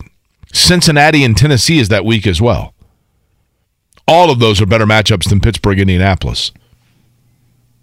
Frank Reich was chatting earlier in the week, and It says in the new agreement, by the way, that there will be like the new broadcasting agreement. They will be able to flex Monday night games. But that's I don't know not if that goes into effect this in- season, right? I don't know if that goes into effect in 2022. Doesn't that seem a little bit odd? Like you're going to take a, an entire day, you're going to move it off an entire day. How much heads up do you have to give for that one? Because usually, I think for Sunday night games alone, it's like 10 days. Yeah, here for are planning the purposes. By that the would be way, a big deal. Here are the Thanksgiving Day matchups. Usually, there's a Thanksgiving Day matchup that's a big woof, right? Aren't the Bills playing? Buffalo at Detroit. New York, that's the Giants at Dallas. That's actually a pretty good game, right? Great game. Mm-hmm. New England at Minnesota. Wow. Not bad. That's I mean, think about the teams lineup. they're adding in. You know, Buffalo, the Giants, and the Vikings. Well, I guess Vikings and Patriots. Yeah, those are three pretty good fits. The ability to flex Monday night games will go into effect next season. Okay. That'll be interesting to see how that plays out. Who was the third team? You know, obviously the Lions and the Cowboys are staples on Thanksgiving. When they started going to the third game, wasn't it Atlanta that was usually involved? Or am I? I think it was the Falcons or the Saints were the first ones that got the first couple games. Yeah, But that's only been a few years, right? Yeah. Yeah. The night game has not been that. Now next year we'll get the Black Friday game, three o'clock. Really? Mm-hmm. That'll be an Amazon Prime Friday game. Frank Reich was saying earlier in the week, I think it was, uh, you know, a little bit of trying to hype his team up, trying to state that at three, four, and one, still the midway point of the season, you're not that far off. Um, he was referencing the Colts have only been beaten soundly by one team. Um, truth to that, reason for optimism with that, a guy trying to save his job. I think I think Frank Reich's a really nice guy, and I think he's probably a good football coach. I, I I think at this point we can say that Frank Reich is a keep your hands on the wheel coach. If you've got a team that is humming along, you know Jim Caldwell was like this. You know Jim Caldwell took over a, a team, Kevin, that was built and and established and knew what they were doing and you know he was a really good guy at keeping it and, and a good football coach but he didn't have to reinvent anything i think what we've learned about frank reich is he's probably more jim caldwell than he is innovator and so at this point i think frank reich is probably talking himself into optimism in areas where that optimism is not applicable Frank Reich is the guy you want to have as your neighbor. Like a guy you're like, if I need like some sugar, I need to borrow a power tool, he's the guy I want. I don't know if you necessarily want him as your football coach though. Someone mentioned this to me yesterday, and I have this thought had never crossed my mind before. But the more I thought about it, the more I was like, hmm, maybe that could happen. And I have no zero ounce of you know behind the scenes info to even believe this. But could Frank Reich retire at the end of the season? Yeah, why not? I mean, he's got enough money, right? I, I mean, anybody can retire at any time, right? Well, yeah, money it, honestly wasn't what I was thinking of. Clearly, he's not a football lifer. I mean, he he has other interests. You mean? he, he stopped playing and became a minister. Right. You know, it's not like this dude is going to be 79. He's not going to be Tom Moore. 79 years old. And you're like, Tom Moore on Arizona's coaching staff right now, or Yeah. he's with Tampa Bay right now? You know, is there kind of a mutual like, hey, I just this was too much for me this season. I, you know, I didn't. The owner intervened at times. I didn't want to see him intervene. I had to fire Marcus Brady. I didn't really want to do that. I don't know. Maybe he did want to do it, but could you just get to the end of the year and say, Well, I guess the better question, my Kevin, first would be- grandson just got born. You know, all, all these grandkids are around Right. me. I'm 60 years old. Again, I'm not a football lifer. I, I have again zero ounce to believe that from a behind the scenes. But someone brought it up, and I was like, you know what? Maybe. the better question would not better, but another question would be this: If Frank Reich were to decide exactly what you're talking about, I'm not saying retire, but let's say that Frank Reich, let's say he's not fired. Let's say Frank Reich and Jim Irsay sit down and he just says, you know, I like the coaching thing, but but being the head coach of the Indianapolis Colts just it's not a fit for me right now, and they mutually agree to part ways. Where is his next job? Part of me thought he's got ties to the area. What about Carolina? As a head coach or as a coordinator? Mm. Yeah, that's what that's what I don't know. A position coach? I, I mean, would you want to go from a head coach to a position coach? Like, do you do you love the game that much? Chuck Pagano did it, didn't he? well, he went was he coordinator, right? But I think before that, wasn't he Mark, looked that up. I thought when he went to Chicago first, he was like defensive backs coach and then became coordinator. I could be wrong in that. I thought he had one year at a position coach level. I mean, Chuck obviously some health reasons behind Totally his early retirement, but I don't know. Some guys just aren't football. And if you have the extension through 2026, 2025, to your point about finances, again, I don't think that would be necessarily at the top of the list. What was your but- question, Jake, about where his first NFL job was at? No, his so you're right. He did go straight to coordinator. I was thinking he was with that he was a position coach for like a year in Chicago before he was elevated, but they did bring him in as a coordinator. Is Was he out for a year and then he was a coordinator? Is that what it was? He that's correct. That's right. Is is Jim Caldwell, by the way, the most forgotten good head coach in Indianapolis pro sports? I mean, other Was he like born on third base? Bob Hill, I, I- kind of, but I, if you ask people, if you just stopped people on the street right now in Indianapolis and said, "All right, knee jerk answer. I need your just boom without thinking about it." Head coach of the Colts when they lost the Super Bowl to the Saints. Go. How many people are like, "Oh, Jim Caldwell," as opposed to, "Wait a minute, was that Dungy? Uh, It was it? You know what I mean? You know what makes me think Jim Caldwell is a better coach than he gets credit for? The fact that he took Detroit to the playoffs. It's his Detroit resume. no question. N- not just that one year, Jake. Look at the full Detroit resume. If one of you can pull that up, what Jim Caldwell did with the Detroit Lions. Didn't he have a 500 record there? compared to what anyone else has done with that franchise is beyond remarkable. In 2014, they went 11 and 5. 2015, 7 and 9. 2016, 9 and 7. 2017, 9 and 7. He had three of the four seasons above 500 with the Lions. Yeah. I mean, And look at the list of Lions seasons. I how many 36 over and fi- 28. How many over 500 seasons have the Detroit Lions had in the last 30 years? and does Caldwell have 80% of them? You know, when I was a freshman in college, I was coming home for some sort of a break. I guess it would have been probably winter break. And I boarded an airplane as they were kicking off the NFC Championship game between the Washington Redskins then and the Detroit Lions. and I was on the plane for the flight. And of course, this was pre, you know, cell phone, Wi Fi, whatever else and we land and they got blown out the lions did and i was like whoever would have guessed that i missed out on the opportunity of seeing the last moment of significant a significant football game of the detroit lions 30 years ago Since they got rid of him, they've gone 6 and 10, 3 and 12, 5 and 11, 3 and 13, and they're off to a 1 and 6 start this year. so they've won 17 games since he left mm-hmm. Yeah, further to, to that point, since 2001, they've had four seasons of better than 500. Caldwell had three of them. God, some of these coaches Bobby Ross, Steve Mariucci, Rod Marinelli, Jim Schwartz. Didn't Jim Schwartz and Jim Harbaugh get into it? Yeah.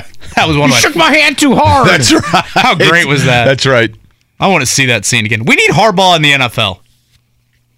Will Jim Har if Frank Reich is not here, will Jim Harbaugh be on the coaching candidate list of, of Oh, Irsay? he'll absolutely be mentioned. Absolutely be mentioned. What would he do it? I don't know, but he'll be mentioned for sure. But he's a Harbaugh's an odd duck, man. He's not an odd duck in the like. He's just an. He's. It is one of the most bizarre. Can you imagine? Speaking of Thanksgiving, it's a little tiresome. You know, you got the turkey, the tryptophan's kicking in. You got the third, you know, you've already watched the Lions get beat. The Cowboys is just kind of, uh. Then the third game, I guess this year it's decent with the Patriots and Vikings, but it's Saints Falcons most years. It's kind of exhausting. It's been a long day. You're you're planning maybe you're shopping for the next day. Is the, but can you imagine anything with all of that as part of Thanksgiving that would be more exhausting than watching Jim Harbaugh and with Tom Crean at the Harbaugh family Thanksgiving dinner? Oh, Crean's Crean's the bellboy.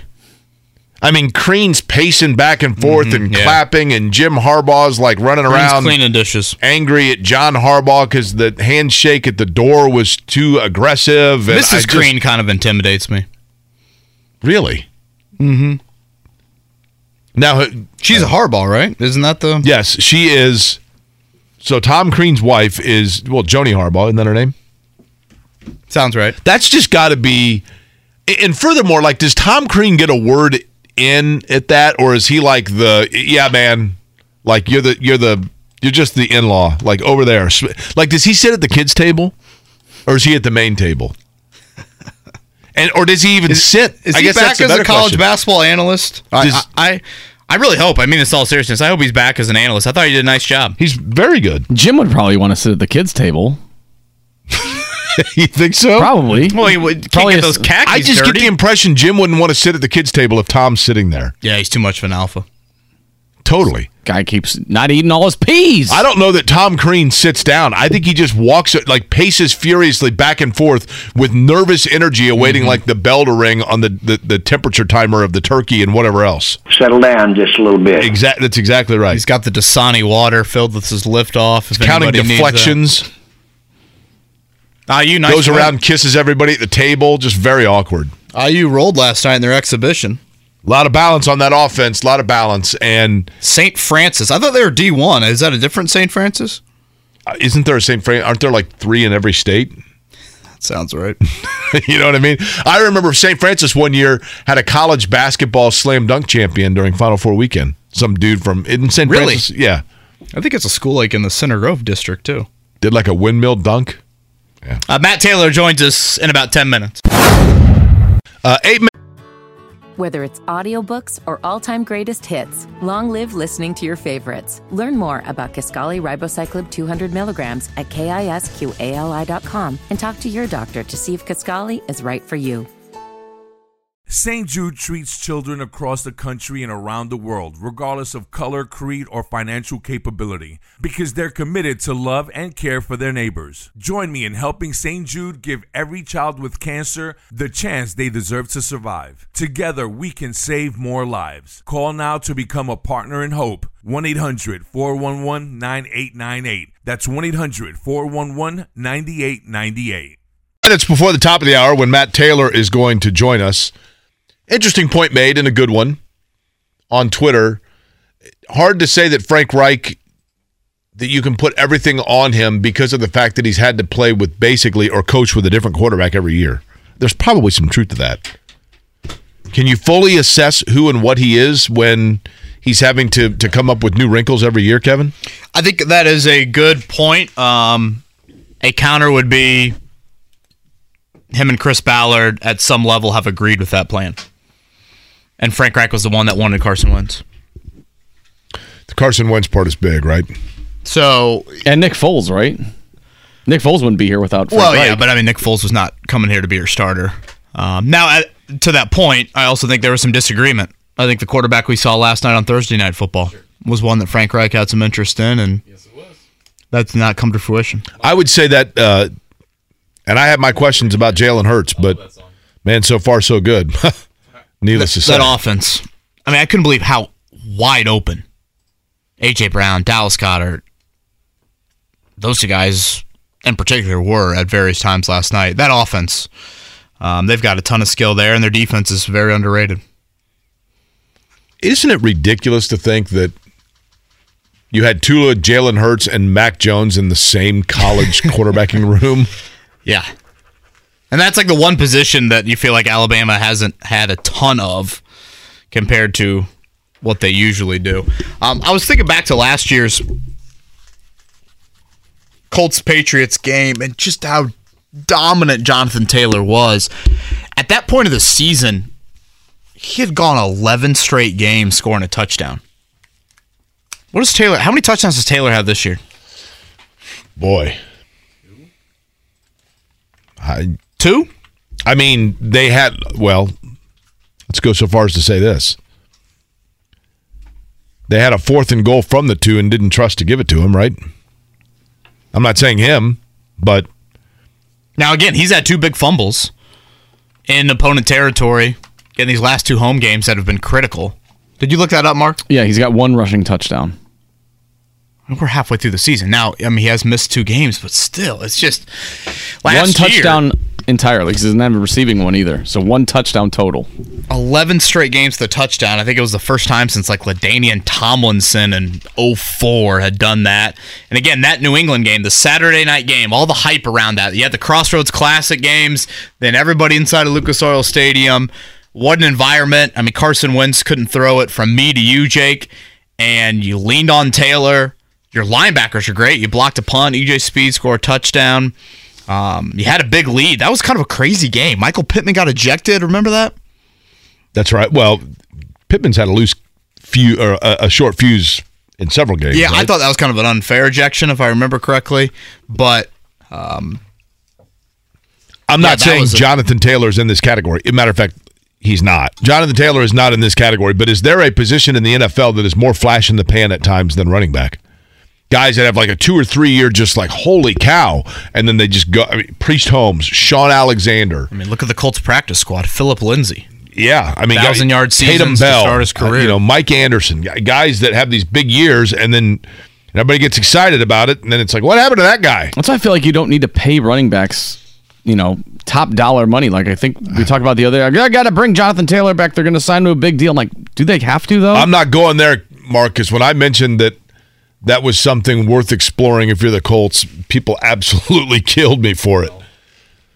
You're Yeah, out mon- of your mind. You got money tied up in left guard, uh, middle linebacker, and running back. How about center? Yeah, center too.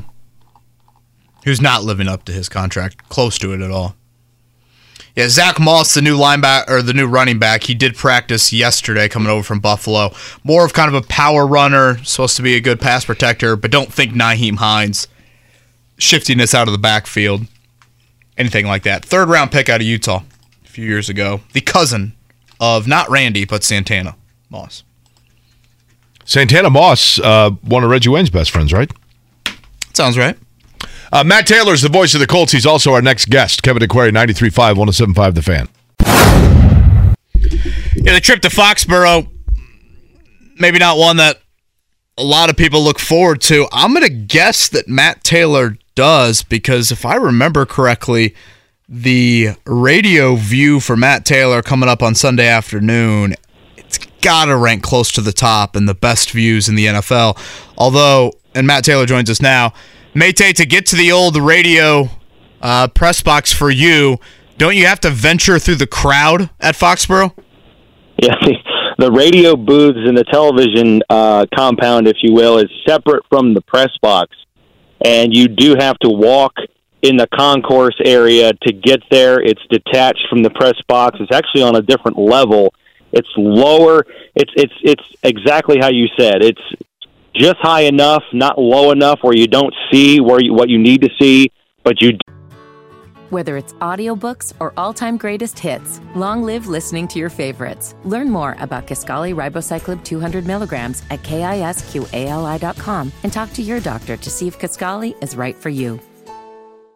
When St. Jude opened in 1962, childhood cancer was considered incurable. Since then, St. Jude has helped push the overall survival rate from 20% to more than 80%. St. Jude won't stop until no child dies from cancer. Join me today in supporting St. Jude by calling 1 800 411 9898. That's 1 800 411 9898 to become a partner in hope. Your gift to St. Jude could last a lifetime. You have to walk among the fans, and if you have to go to the bathroom, you have to go out in the concourse area, and so you have to be strategic because you know you're going to be wearing your Colts polo, your Mhm. Colts, their Yeah. Colts hoodie, you know, so you have to be strategic on you know where you where you go, how many people are seeing you, if it's you know time of the game, you know, going out at halftime, it's not going well, like it's yeah, that's that's been the case in the past. You know, I remember going out at halftime of a uh, divisional round game where the Colts were down and and and taking some heat verbally. Um, and it's all for the most part all in good fun. Uh, but yes, it is, in my opinion, one of the best radio booths in the NFL. And I know no one cares about this, but it's a good vantage point. It's low, but not too low, and it's wide. So you have you know, plenty of area to kind of spread out and, and, and be comfortable. So, yes, I, from that standpoint, I'm very much looking forward to the game. But Jake, you know what Matt Taylor probably hopes he hears around four o'clock tomorrow would be this. This is one of the darkest days in Boston sports history. You know, walk walking back to the buses after the game, maybe. You know, I, hey, I, I know Matt. It's like calling the Indy 500. You got to be strategic on those pit stops, if you know what I mean, right? I mean, Oh, yeah. you know, you got you got to hope somebody realizes what's going on, and they're like, "Clear it out! This guy's got like two minutes." see, people actually want to see you, Jake. They don't want to see Matt Taylor and Fox. I mean, though. understood. Yeah, it's definitely the case. Matt, I asked Kevin this earlier. I'll ask it to you, Matt Taylor, voice of the Colts, who's on the Payless Liquors hotline. Is this a is this game a fork in the road for the Patriots and Colts in terms of the direction of the two franchises and where they take their season, depending on the result of this Sunday, or is it too early to say that? No, I, I, I'm with you. I, I agree with that, especially for the Colts. I mean, this is this has been a big last couple of two weeks. I mean, it's there's been a lot thrown at this team. You know, with the change at quarterback and just the magnitude of that, with uh, you know going from Matt Ryan to Sam Ehlinger, and then a change at the offensive coordinator position, which is not a light move. I mean, you're talking about in terms of the hierarchy of the coaching staff. I mean, obviously Marcus Brady and the offensive coordinator that that's pretty high up there and then you trade one of your top three playmakers on offense. Um, this this is going to be interesting to see how this team responds to that, especially this week with on Tuesday with those two big you know points of news coming out.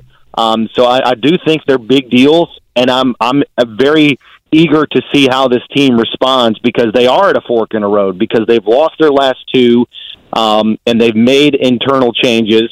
They've decided to go a different direction with the trade to Nyheim Hines and kind of what that means for the future. Um, and I don't pretend to really understand the ins and outs of that on, on why they made that decision. But all I know is they did make that decision, and he's not here. And now you have to scheme up how to move the football without, you know, one of your loose play gadget guys that was so productive for you at times with big plays, you know, on jet sweeps or lining him up on the slot and, and having him capitalize on with catches on linebackers and safeties and things like that. So I do think this is a fork in the road game for the Colts, not only internally and psychologically, but with, with nine games to play, we forget there's still nine games to go. I mean, you still have half of the season left, and for the Patriots, they're four and four, and it sounds crazy, but it's true. I mean, they're only one game out of the playoffs right now, right? So I mean, there's there's a ton of parity in this league, and there's still a lot of football to be played. So it's it's really not hyperbole or cliche to say that the Colts still have a chance and they can go on a run if they make a push. But obviously, they got to start playing better football, and they're doing it with a different quarterback now. They're doing it with a slightly, you know, change up or at least a different dynamic in the coaching staff on offense without Marcus Brady. So from that standpoint, I'm very excited for this game, and I'm I'm anticipating, um, you know, hopefully some good things happening on the offensive side of the ball after some sluggishness after eight games. Uh, our coverage will begin at 10. Again, kickoff at 1. Matt Taylor, voice of the Colts, with us here on the Payless Liquors hotline. Mate, I want to look at the injury report on both sides, um, if you will, with us here on this Friday morning ahead of the final practice of the week. Uh, obviously, no Jonathan Taylor so far this week, no Dennis Kelly. Uh, those are big injuries to watch. But I look at New England's side, and I'm looking at is that four offensive starters they could be without on Sunday with some of those guys that haven't practiced this week? Yeah, I saw Marcus Cannon's banged up, but they list Isaiah Wynn as their starter at right tackle, and he's missed some time earlier this season. But he's Cannon started last week, but yeah, Wynn has started this season. Yeah, so it's kind of like three, three and a half, depending on how you look at it. But That's no, notable right. for an I mean, offense that struggled this season. Yeah, no doubt about it. And, and both teams have really been, you know, they've they've killed the, the, you know, themselves with turnovers. I mean, both teams are tied for uh, second to last in the NFL and, and turnovers on offense. It's interesting. The Patriots are even on the season. They're they're tied for, for second to last in turnovers on offense, and they're first in the NFL in takeaways on defense. Um, so they're they're a net even in the turnover margin because of that. Obviously, the Colts have not been as as fortunate in the turnover margin. They have obviously more turnovers on offense than they do takeaways on defense. Um, but yeah, Mac Jones obviously having a little bit of an up and down season. The completion percentage has been okay. Passer rating not so so good um, since returning a couple weeks ago from from an injury. He missed three games. Um, you know, the ground game for New England has been better as of late. Um, it's kind of deceptive. You know, their overall numbers are not going to wow you, but they have been over 100 yards in five straight games here with uh, Rhamondre Stevenson, um, and then Damien Harris uh, has an has an illness, and I don't know if he's going to play on Sunday. And he's a guy to watch because he is dynamic with the football in his hands. Um, so injury report wise, definitely a storyline going into this game, um, specifically with players on offense for both teams. The quarterback position, Matt. Matt Taylor's our guest. You know, we've seen in the past, and I think teams truly feel this way. When you have a young quarterback that is trying to get his footing, there's you have to be very delicate with it because if you go too far of a quarterback in a bad getting in bad situations, there's like an irreversible mental thing that happens to them that they just can't get out of. David Carr comes to mind with this. Is the same true of left tackle? If Bernard Raimann's going to be put in there almost by default and they just rip off the band-aid and say go, is there a danger or a risk in putting him there too early, Matt, like there is sometimes at the quarterback position? Or can he learn on the fly and become an Anthony Castonzo long term, you know, pillar on the line? Yeah, I see what you're saying, but I, I think the Colts, you know, they drafted him where they did for a reason, and they have aspirations and goals for him to be that cornerstone left tackle of the future.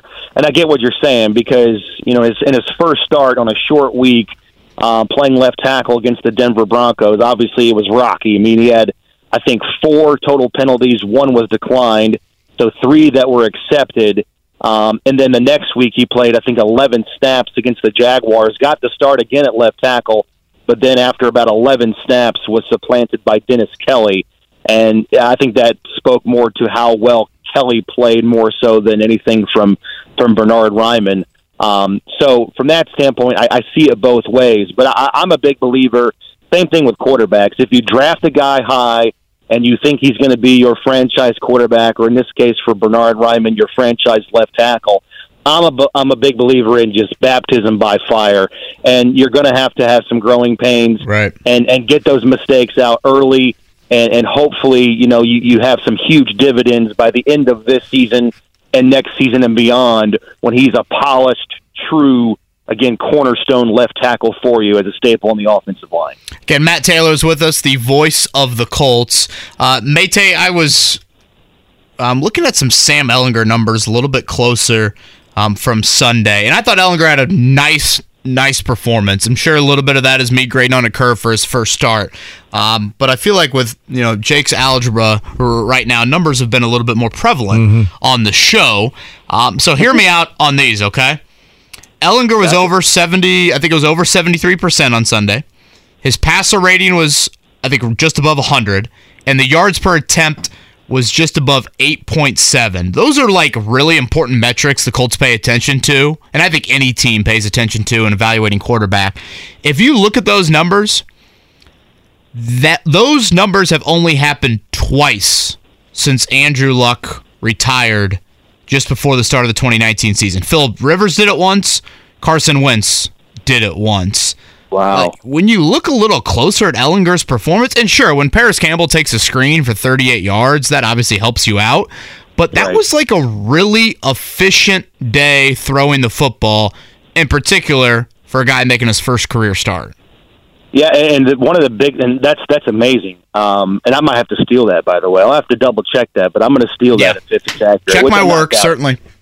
Yeah, no, I, I'm not. I'm not doubting you, but um, another thing that stood out to me from his performance was the Colts only threw it 23 times. Now I know they, you know, that they'd only scored 16 points, but the Colts prior to Ehlinger's start last week had been averaging about 40 attempts per game, and so they they were more productive in the running game.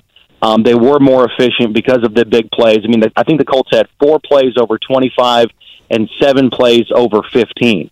So when you have more explosive plays, you have shorter drives, right? You you move the, the ball down the field faster. The problem is that the Colts just had they had six possessions inside the Commander 30, and they only scored one touchdown. So you still have offensive inefficiencies and turnovers, right? You had two fumbles lost inside the 20 yard line, which were just absolute killers.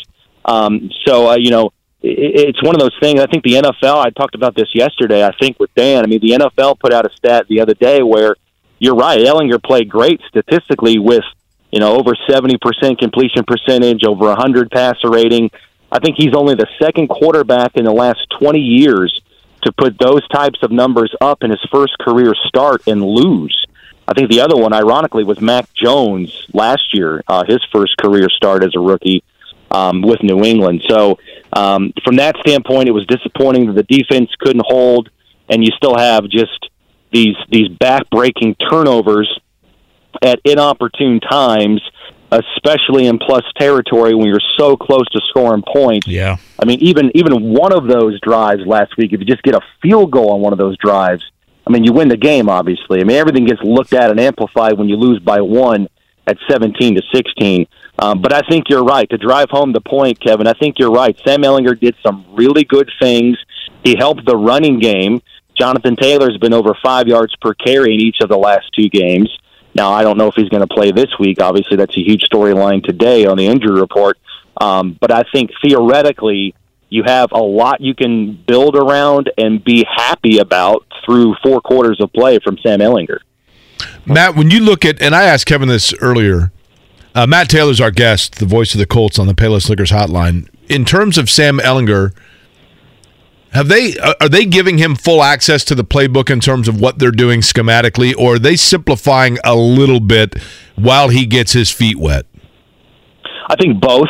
I think both. I think I think they're obviously. I think last week they spent a lot of hours tailoring the offense to his skill set, and and having that hopefully you know help the running game, which I think it did in a small sample size through one game.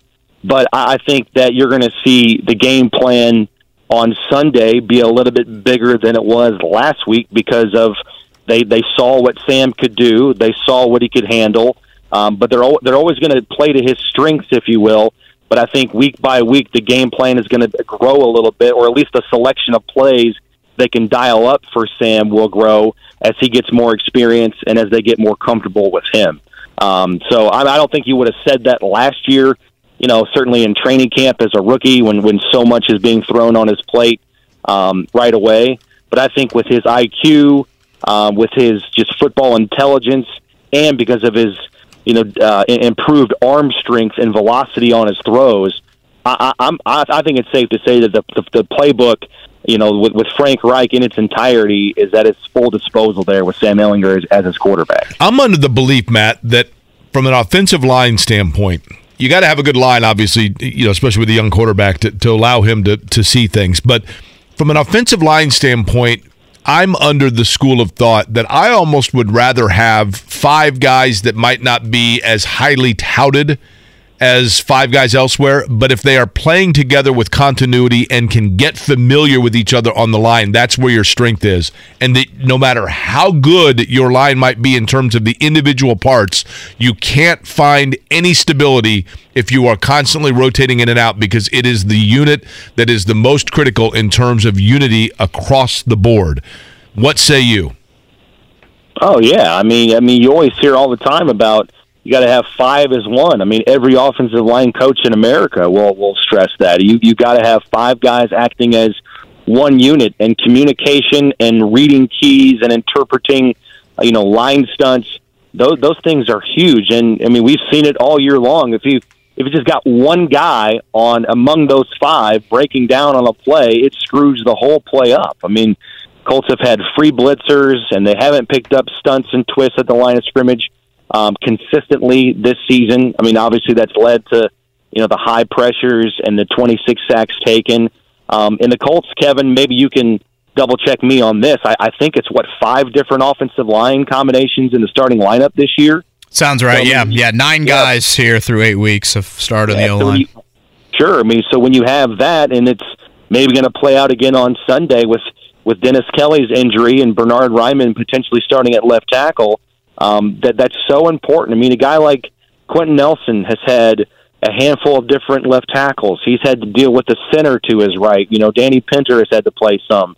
Same thing on the right side with Braden Smith. He's got a new guy to his left every single week, seemingly. Um, so no, there's there's so much to that, Jake. You're exactly right, and you know that that is one of the the I think the cliches of football that is so true. People get tired of hearing it, but you know, offensive line continuity, five guys playing as one. Um, you know, the, the less you talk about the offensive line, the better it is. You know, it's sort of like I always use that that analogy of like the mom in the stands at the high school football game. You know, if a, a mom of an offensive lineman, she's just praying that people are not talking about her son. Same Right. thing like with a corner.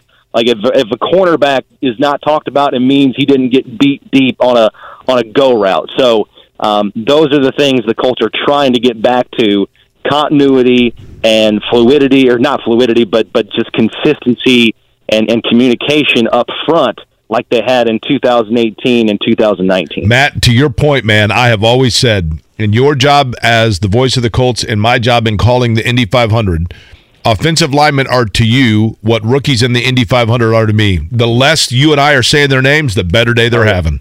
Oh yeah, yep. I mean, nine times out of ten, the only times I'm talking about an offensive lineman are if a guy gets beat on a sack. You know, where did the pressure come from? He beat so and so off the edge right side, and then a penalty. You know, like yeah, okay, there's the penalty. It's a false start. That's that guy's fifth false start penalty this year, or whatever the case is. So you're exactly right. For a play-by-play guy, nine times out of ten, if you bring up an offensive lineman, it's a bad thing. Now we try to reverse that. We try to do the best we can. You know, if Jonathan Taylor rips off a 30-yard run, you try to give props to the hole that he that he went through and, and who it was created by. Um, but yes, that's typically the life of an NFL offensive lineman. I think last week, right? It was a season low in penalties, but all three were on offensive linemen, if I'm not mistaken. Three penalties for the Colts last week. Mate, I'll, I'll end with this. Um, assuming Jonathan Taylor does not go, and we'll have to see obviously what happens in today's practice, would you assume Deon Jackson is the lead back? And then kind of going off that, could you give us a little background on a new Colt running back, Zach Moss? Yeah, um, I, I, that would be my assumption. It would be Deon Jackson, and I'm not sure if it would be Zach Moss. I don't know definitively. I just think Yeah, you could call up Lindsay. On the active roster, right? He's on the active roster. I, I think that might be a tall order for him to come in and and get, you know, whatever the case is, five six carries on, you know, three days of familiarity inside this offense. I'm not saying it's not going to happen. I just don't know if it will. Um, I think he's the type of guy that can come in and be able to do it and handle it. Um, but you know, they. I guess what I'm getting is the Colts have options with Jordan Wilkins, and he he knows this offense like the back of his hand, despite being gone for basically a year. You know, he was released by the Colts this time last year, and now he's back. But he spent four years in the system. Um, you know, under Frank Reich, drafted in the fifth round in, in 2018 out of Ole Miss. And they also have Phillip Lindsay, who's played a couple of games this year, activated off the practice squad. So they do have options, but I think it's safe to say that the assumption is that Deon Jackson would be the first running back if Jonathan Taylor doesn't play, and then after that, that's that's an interesting question, and I don't know if we'll have the answer to that until about Sunday, about uh, about twelve thirty before the kickoff. I just like Deon Jackson because he plays seemingly, Matt, every snap at a high energy. I- I'm not Mm-hmm. saying he's the best player, right? But like that dude just seems to, he's like an energizer bunny. I, you know, I mean, one game, I, I get it. Like it's not like we're sitting here watching him week to week to week. But you, Mm-hmm. I, I love a guy like that. His number is called, and that guy was flat out ready. Oh yeah, yeah. He capitalized on his opportunity. There's no question about that. And you know, I, I think that's what this league is all about. You're just a handful of plays away every single week, and you got to be ready. And if you're not, you miss your chance, and then maybe your career's over because of that. And he can do everything. I think he's a good pass protector. He obviously hits, you know, the gaps very, very quickly. He runs hard. Uh, you know, he, he lowered his shoulder for that big boom a couple weeks ago against Jacksonville and got in the end zone. And he's caught every pass that's that's come his way. I think he's got 15 or 16 catches on the season. He had 10 against Jacksonville a couple of weeks ago. So he's he's kind of a do it all back, and he definitely capitalized on his chance. And uh, that's why I think it, there, it would be a no brainer. He would be the, the first string running back if Jonathan Taylor doesn't go on Sunday. Again, our coverage begins at 10 o'clock this Sunday. It is back to back road games for the Colts. Two ends of the country, really, in Foxborough this week, and then their longest road trip of the year, Las Vegas, coming up next week. Mate, safe travels and enjoy. I appreciate you guys. Have a good weekend. All right, that's Matt Taylor right there on the Payless Liquors hotline. Uh, pop quiz coming up. We are giving away a pair of tickets to WWE next Friday night um, over at Gainbridge Fieldhouse. Are you going to that, Mark? Uh, not yet. I don't have tickets, but that might change. We'll see. You've got them. You're just giving them away. Mark like goes in the bathroom, calls under an alias. hey, this is Vince McMahon. Can I get tickets? I'm surprised you, you like you didn't lock in those tickets, like buy them for yourself like months ago. Well, with three kids, I mean, you got to kind of you got to. We got to take the girls, right? And maybe it'd be you know Night one of them- out. one of them's been to a wrestling show before. She liked it. One of them's been to a Well, the other two weren't born yet. Before. Yeah. the other two weren't born yet. That Yeah. was the Times have changed now. There's two. that. There's three of them now running around. All right, let's hit a morning check down. The Morning Checkdown, brought to you by Ball State Basketball. Get your tickets at ballstatesports.com on 93.5 and 107.5 The Fan. We'll get the baseball out of the way, so to speak, before we start talking about some local stuff. Houston last night, 3 2 over Philadelphia. That means the World Series is now, in fact, also three games to two, heading back to Texas, where the Astros will try to close out Philadelphia with two games at home. Thursday night football last Mark, where's night. the swoosh? I'm taking calls for wrestling tickets, man. Speaking of I don't- Philadelphia, You can't do two things at once? Speaking of Philly and Houston, I thought there for a second we might get the first Eagles loss, but uh, in the second half they pulled away 29-17. That is a win for the Eagles, undefeated. They did not cover, though, for those that care. 13 and a half was the line on that one. So now the Eagles will be at the Commanders next Monday night and then a short week coming to Lucas Oil Stadium. Nick Sirianni and Frank Reich. That will be a 1 o'clock game on November 20th. Uh, NBA action tonight. Pacers at the field has taken on the Miami Heat. There will be no Jimmy Butler. There will be no Victor Oladipo. Correct. Correct. Uh, Chris Duarte, really nice performance on Monday in Brooklyn. Much needed for him. Here was Rick Carlisle earlier in the week on Duarte. Uh, finally having a big night. Well, sometimes you come into your second year or your third year with certain expectations about, yeah, you know, I got a year under my belt. You know, I got this figured out. I mean, it, it, it happens to anybody, and I don't, I don't know that that's what happened with him, but I just really loved his aggression ever since the Detroit game. It's just been really, he's been an aggressive pro on the floor. You know, he always works works at both ends of the floor. He always wants to play the right way for his teammates, and you know, it was good to see him really have a breakout.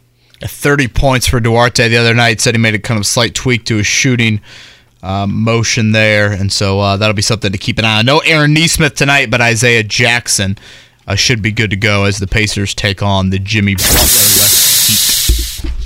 Uh, pop quiz up next, and what do we have on the line here? Pop quiz up next. Again, a pair of tickets to WWE Friday. a week from Friday. It is Freebie Friday, so Jiffy Lube oil change. We'll give our college football picks to round things out, along with the Colts. It is a busy weekend college football wise.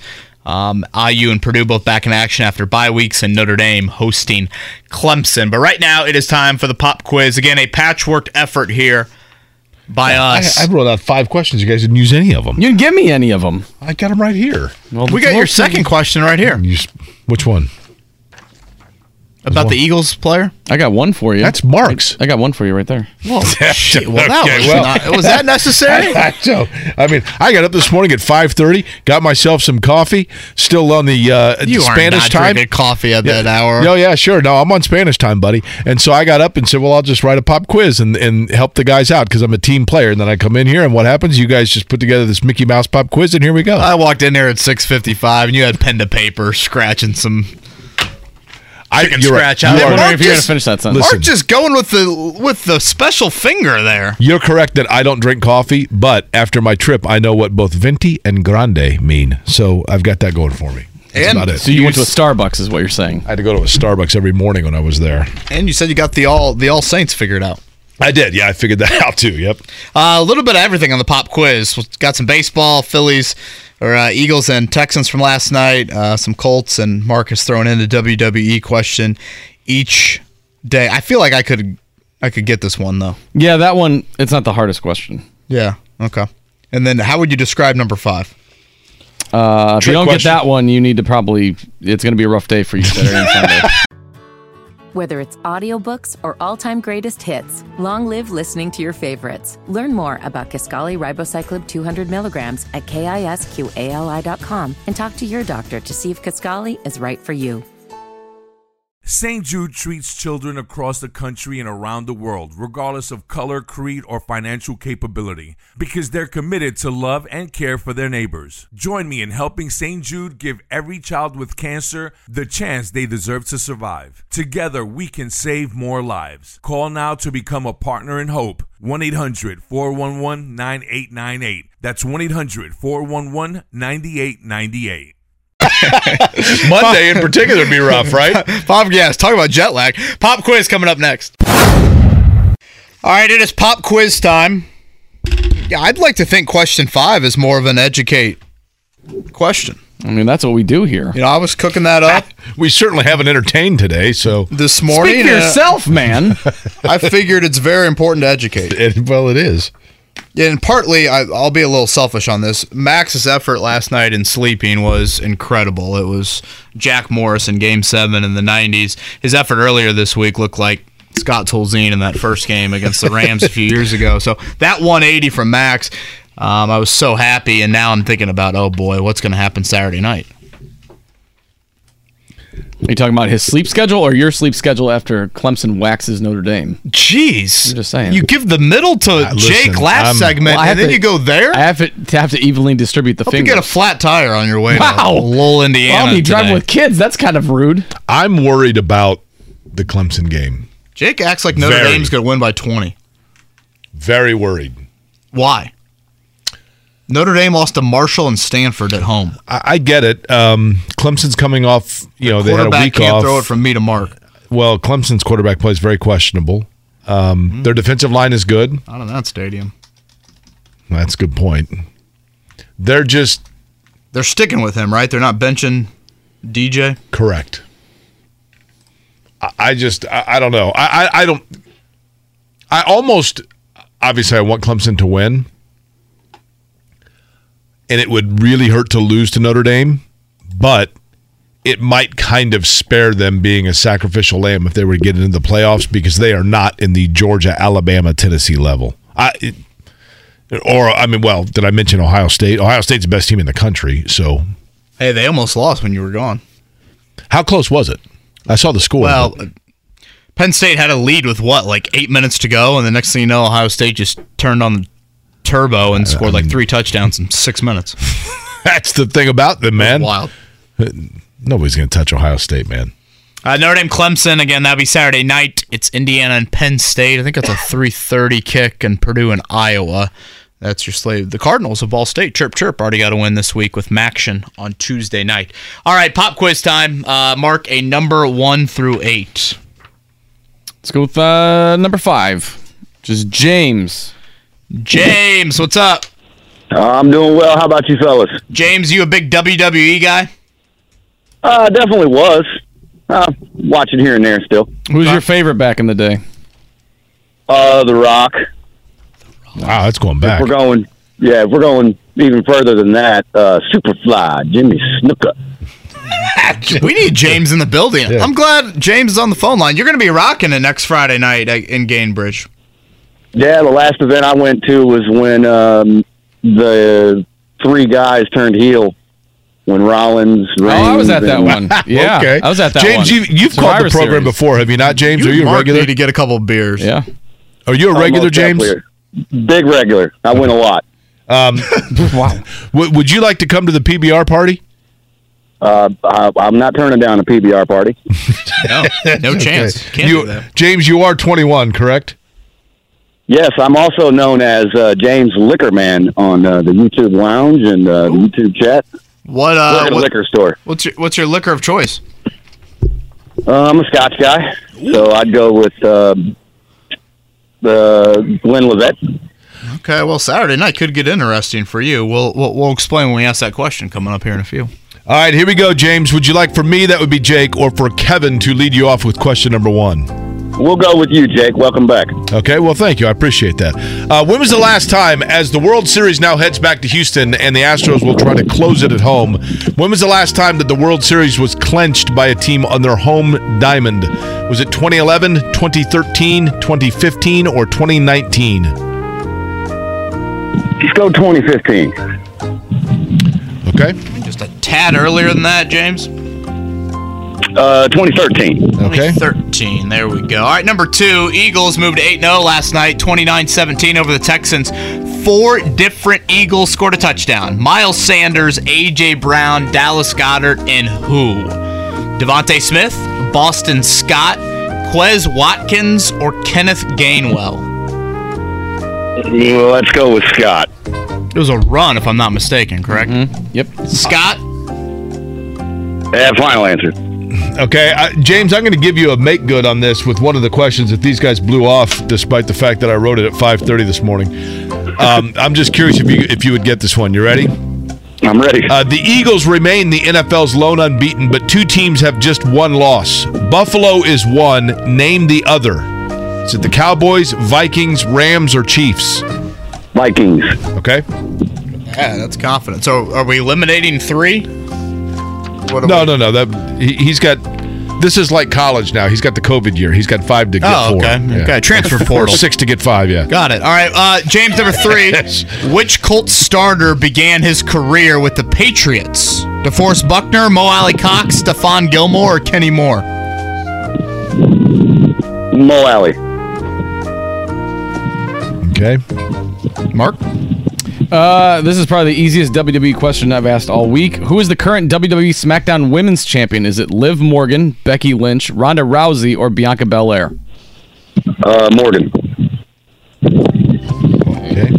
Not as easy as I thought then. All right, and the last one to round it out Saturday night slash Sunday morning, we got daylight savings times. James, do we move our clock back one hour or push it forward one hour? and I'm, you know, this could affect your scotch. One more scotch or one less scotch on Saturday night, or maybe it won't affect it. I think it's I think it's ahead. If I'm not mistaken. Oh no! oh boy. James, have you had any scotch this morning? I have not. Okay. What time will you be uh, cracking your first scotch today? Um, I'm taking the kids to Applebee's for dinner, so uh, um, probably right when I get home. Do they have scotch at Applebee's? They do, but I'll be driving, so Yeah, I play that smart. Totally appreciate that. That's cool. No problem with that whatsoever. I love Applebee's. Um, okay, let's see how James did with This this, is a lot harder than I thought it was going to be. Mark, you seemed a little appalled. Well, I mean, we, we thought the last one was a layup. Uh, what was the last? Uh, when was the last time a World Series uh, team clinched the title at home? James pushed towards 2013. That is correct. It was the Red Sox over the Cardinals. and proud. Four different Eagles scored a TD last night. Miles Sanders, AJ Brown, Dallas Goedert, and the fourth one, the Jake Query question. He said Boston Scott. No, this was a Mark question. Oh, I thought it was. Yeah, a this Jake was a me question. question. Sorry. No, it was Kenneth Gainwell. Uh, Kenneth Gainwell, the He was right about the Vikings. They are six and one. Kind of nobody's talking about him. He was confident with that one. Kenny Moore was the Colt player that began as a Patriot. Your WWE SmackDown Women's Champion Mark is Ronda Rousey. and we actually fall back. Be James, be aware of that you spring forward, but you fall back with the clocks. I, I've got two That's questions here that I wrote. Do you guys each want one of these? Sure. We'll see how you do. All right, Mark, I'll give you this one. You ready? Who currently leads the NBA in scoring at 36.6 points per game? Giannis, Luka Doncic, Ja Morant, or Kevin Durant? I'd say Giannis. Luka.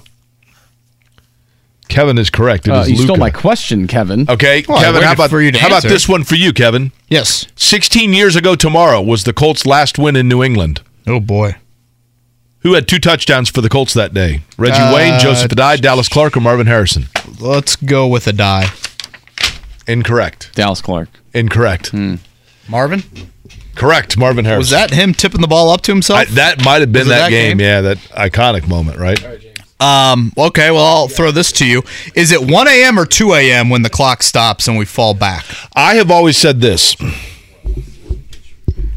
Well, it's Okay, so you go from 159 to 1, right? Right. So you gain an hour. So theoretically, James could have another scotch or two. I've always wondered this.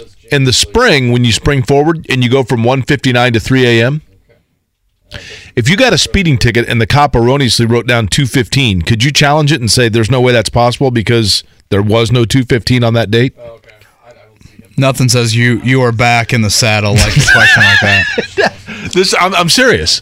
I've always wondered about that. That hour didn't exist. How can you give me a ticket at 215? Yeah, there is no that 215. Sounds like something in the court of law would right. You would have a strong case there. Now, I know this is going to stun you, Kevin, but when I was in college, three different times my license was suspended because I was hell bent on going and challenging it in court, and then I forgot the court date. that does not shock me. If you go to court and the cop doesn't show up, it gets thrown out. That's what I always believed, and then I'd forget the court date, and then all of a sudden, there's an extra hundred bucks. I think I'm approaching my one year uh, post ticket date. It's got to be coming up soon. We had, um, I guess this has been just before you and I started.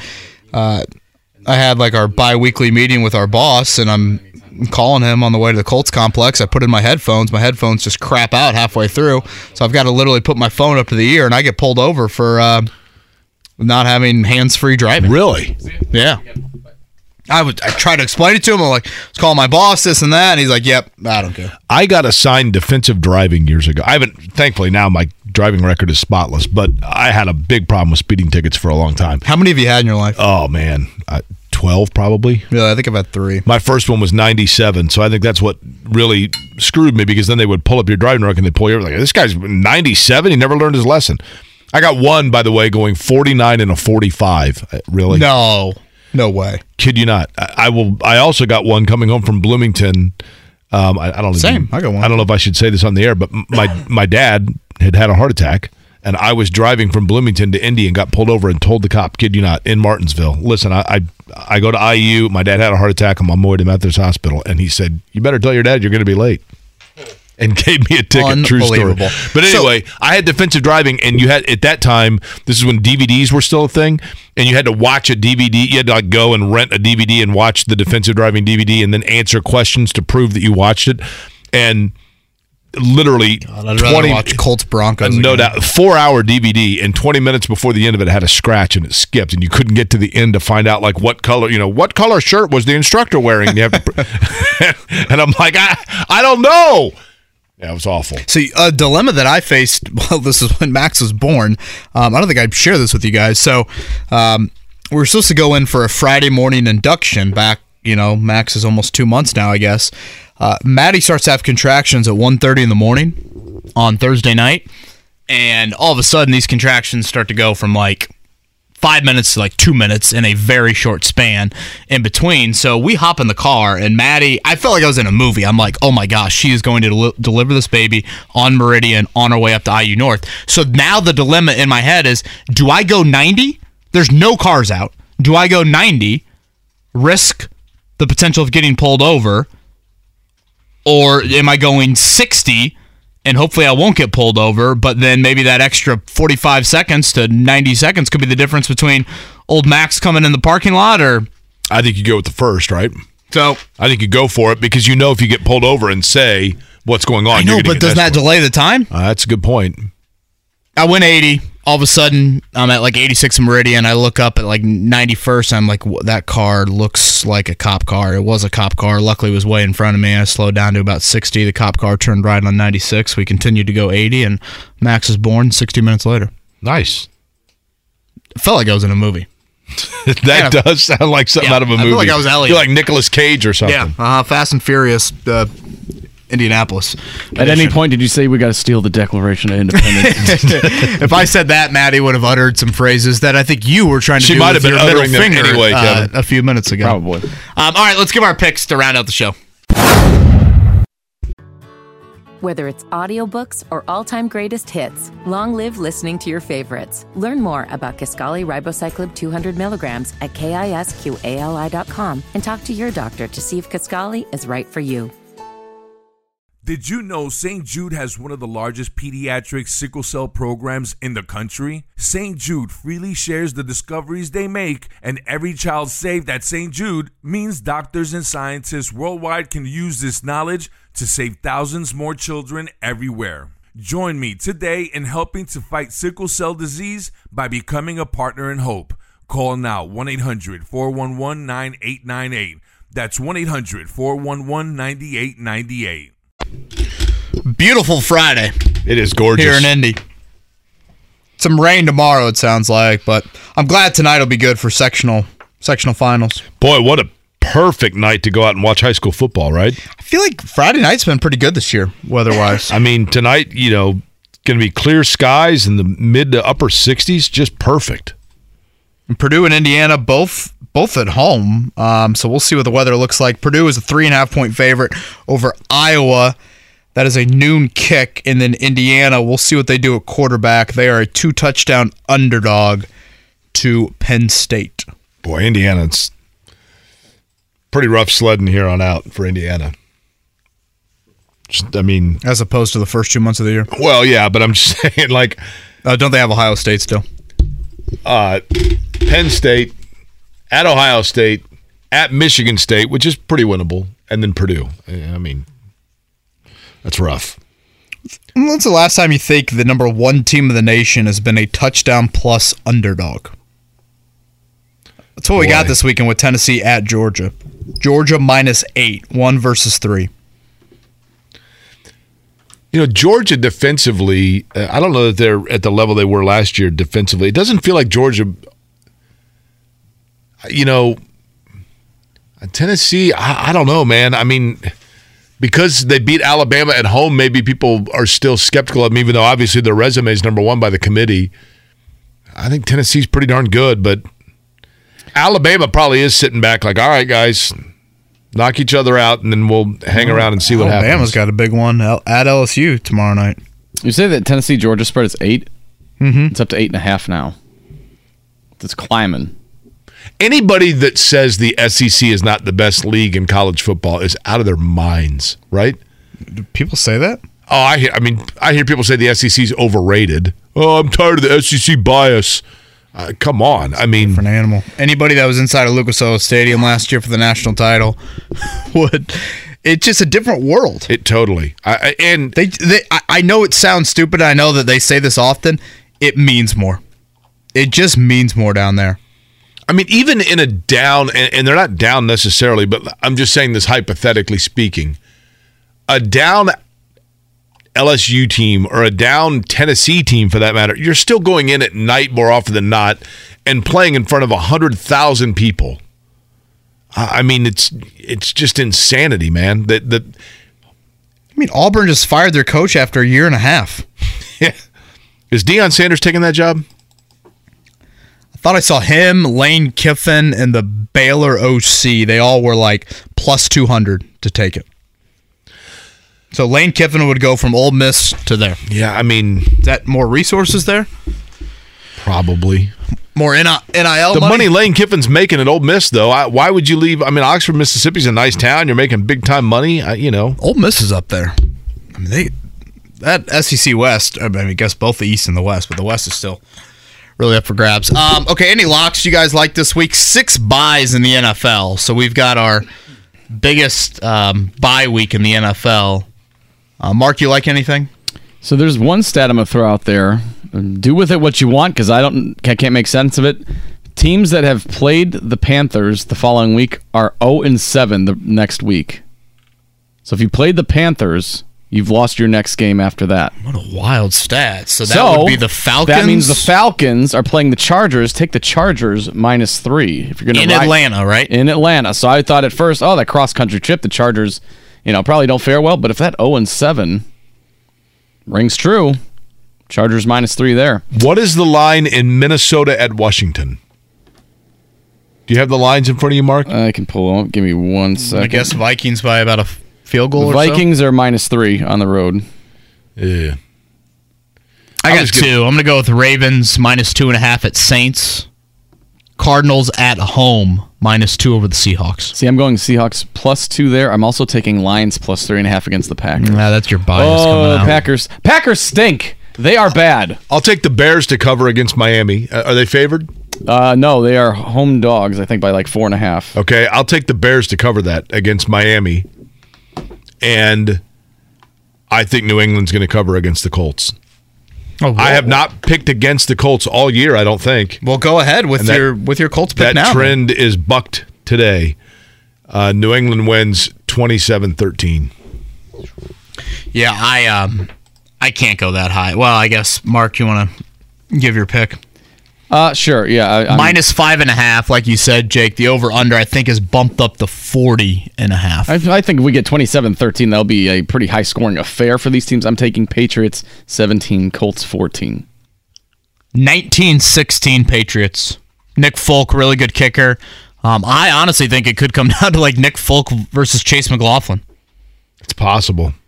I mean, again, it's supposed to be a beautiful day in Foxborough. If it's windy at all, I think that'll be a big thing to watch. I just want to see proof of a beautiful day in Foxborough. Jonathan Taylor's injury situation and Dennis Kelly. Those will be the ones to watch on Friday. You think Purdue controls um, home field against Iowa? Yeah, I don't think Iowa can score enough points, and that's not to say that Purdue's an offensive juggernaut, but Iowa just offensively is anemic. and Unless they're Purdue's playing Northwestern, then they go balls out. Uh, I'll take Purdue there, and I. What is the Clemson Notre Dame line now? Uh, Three and a minus half. three and a half for uh, Clemson. I will go with Clemson 27, Notre Dame 20. I really worry about Notre Dame's O line. Can they handle Clemson's front? That's a strength for Notre Dame, but Clemson's D, D line's a different story. And again, Drew Pyne stinks as a thrower of the football. I think Pine's a wonderful scent. Can he make a couple of strong throws? I've got a More of a little tree maple in my man car. myself. His Some tree nice is cedar wood, maybe. Drew, Drew Pyne is rotting. Okay. Okay. Give me your good. honest score, Jay. Clemson Notre Dame. 23 22 Notre Dame. Oh boy, that is just That is reverse fandom to the I'm nth just telling degree. you. by I, am Jake telling you. I think Clemson's good. I don't think Jake's that- back from Europe. His Clemson is fastball's due- humming down the middle. Clemson is due to stub their toe. Clemson 30, Notre Dame 17. Everybody have a great weekend. We'll talk to you Monday.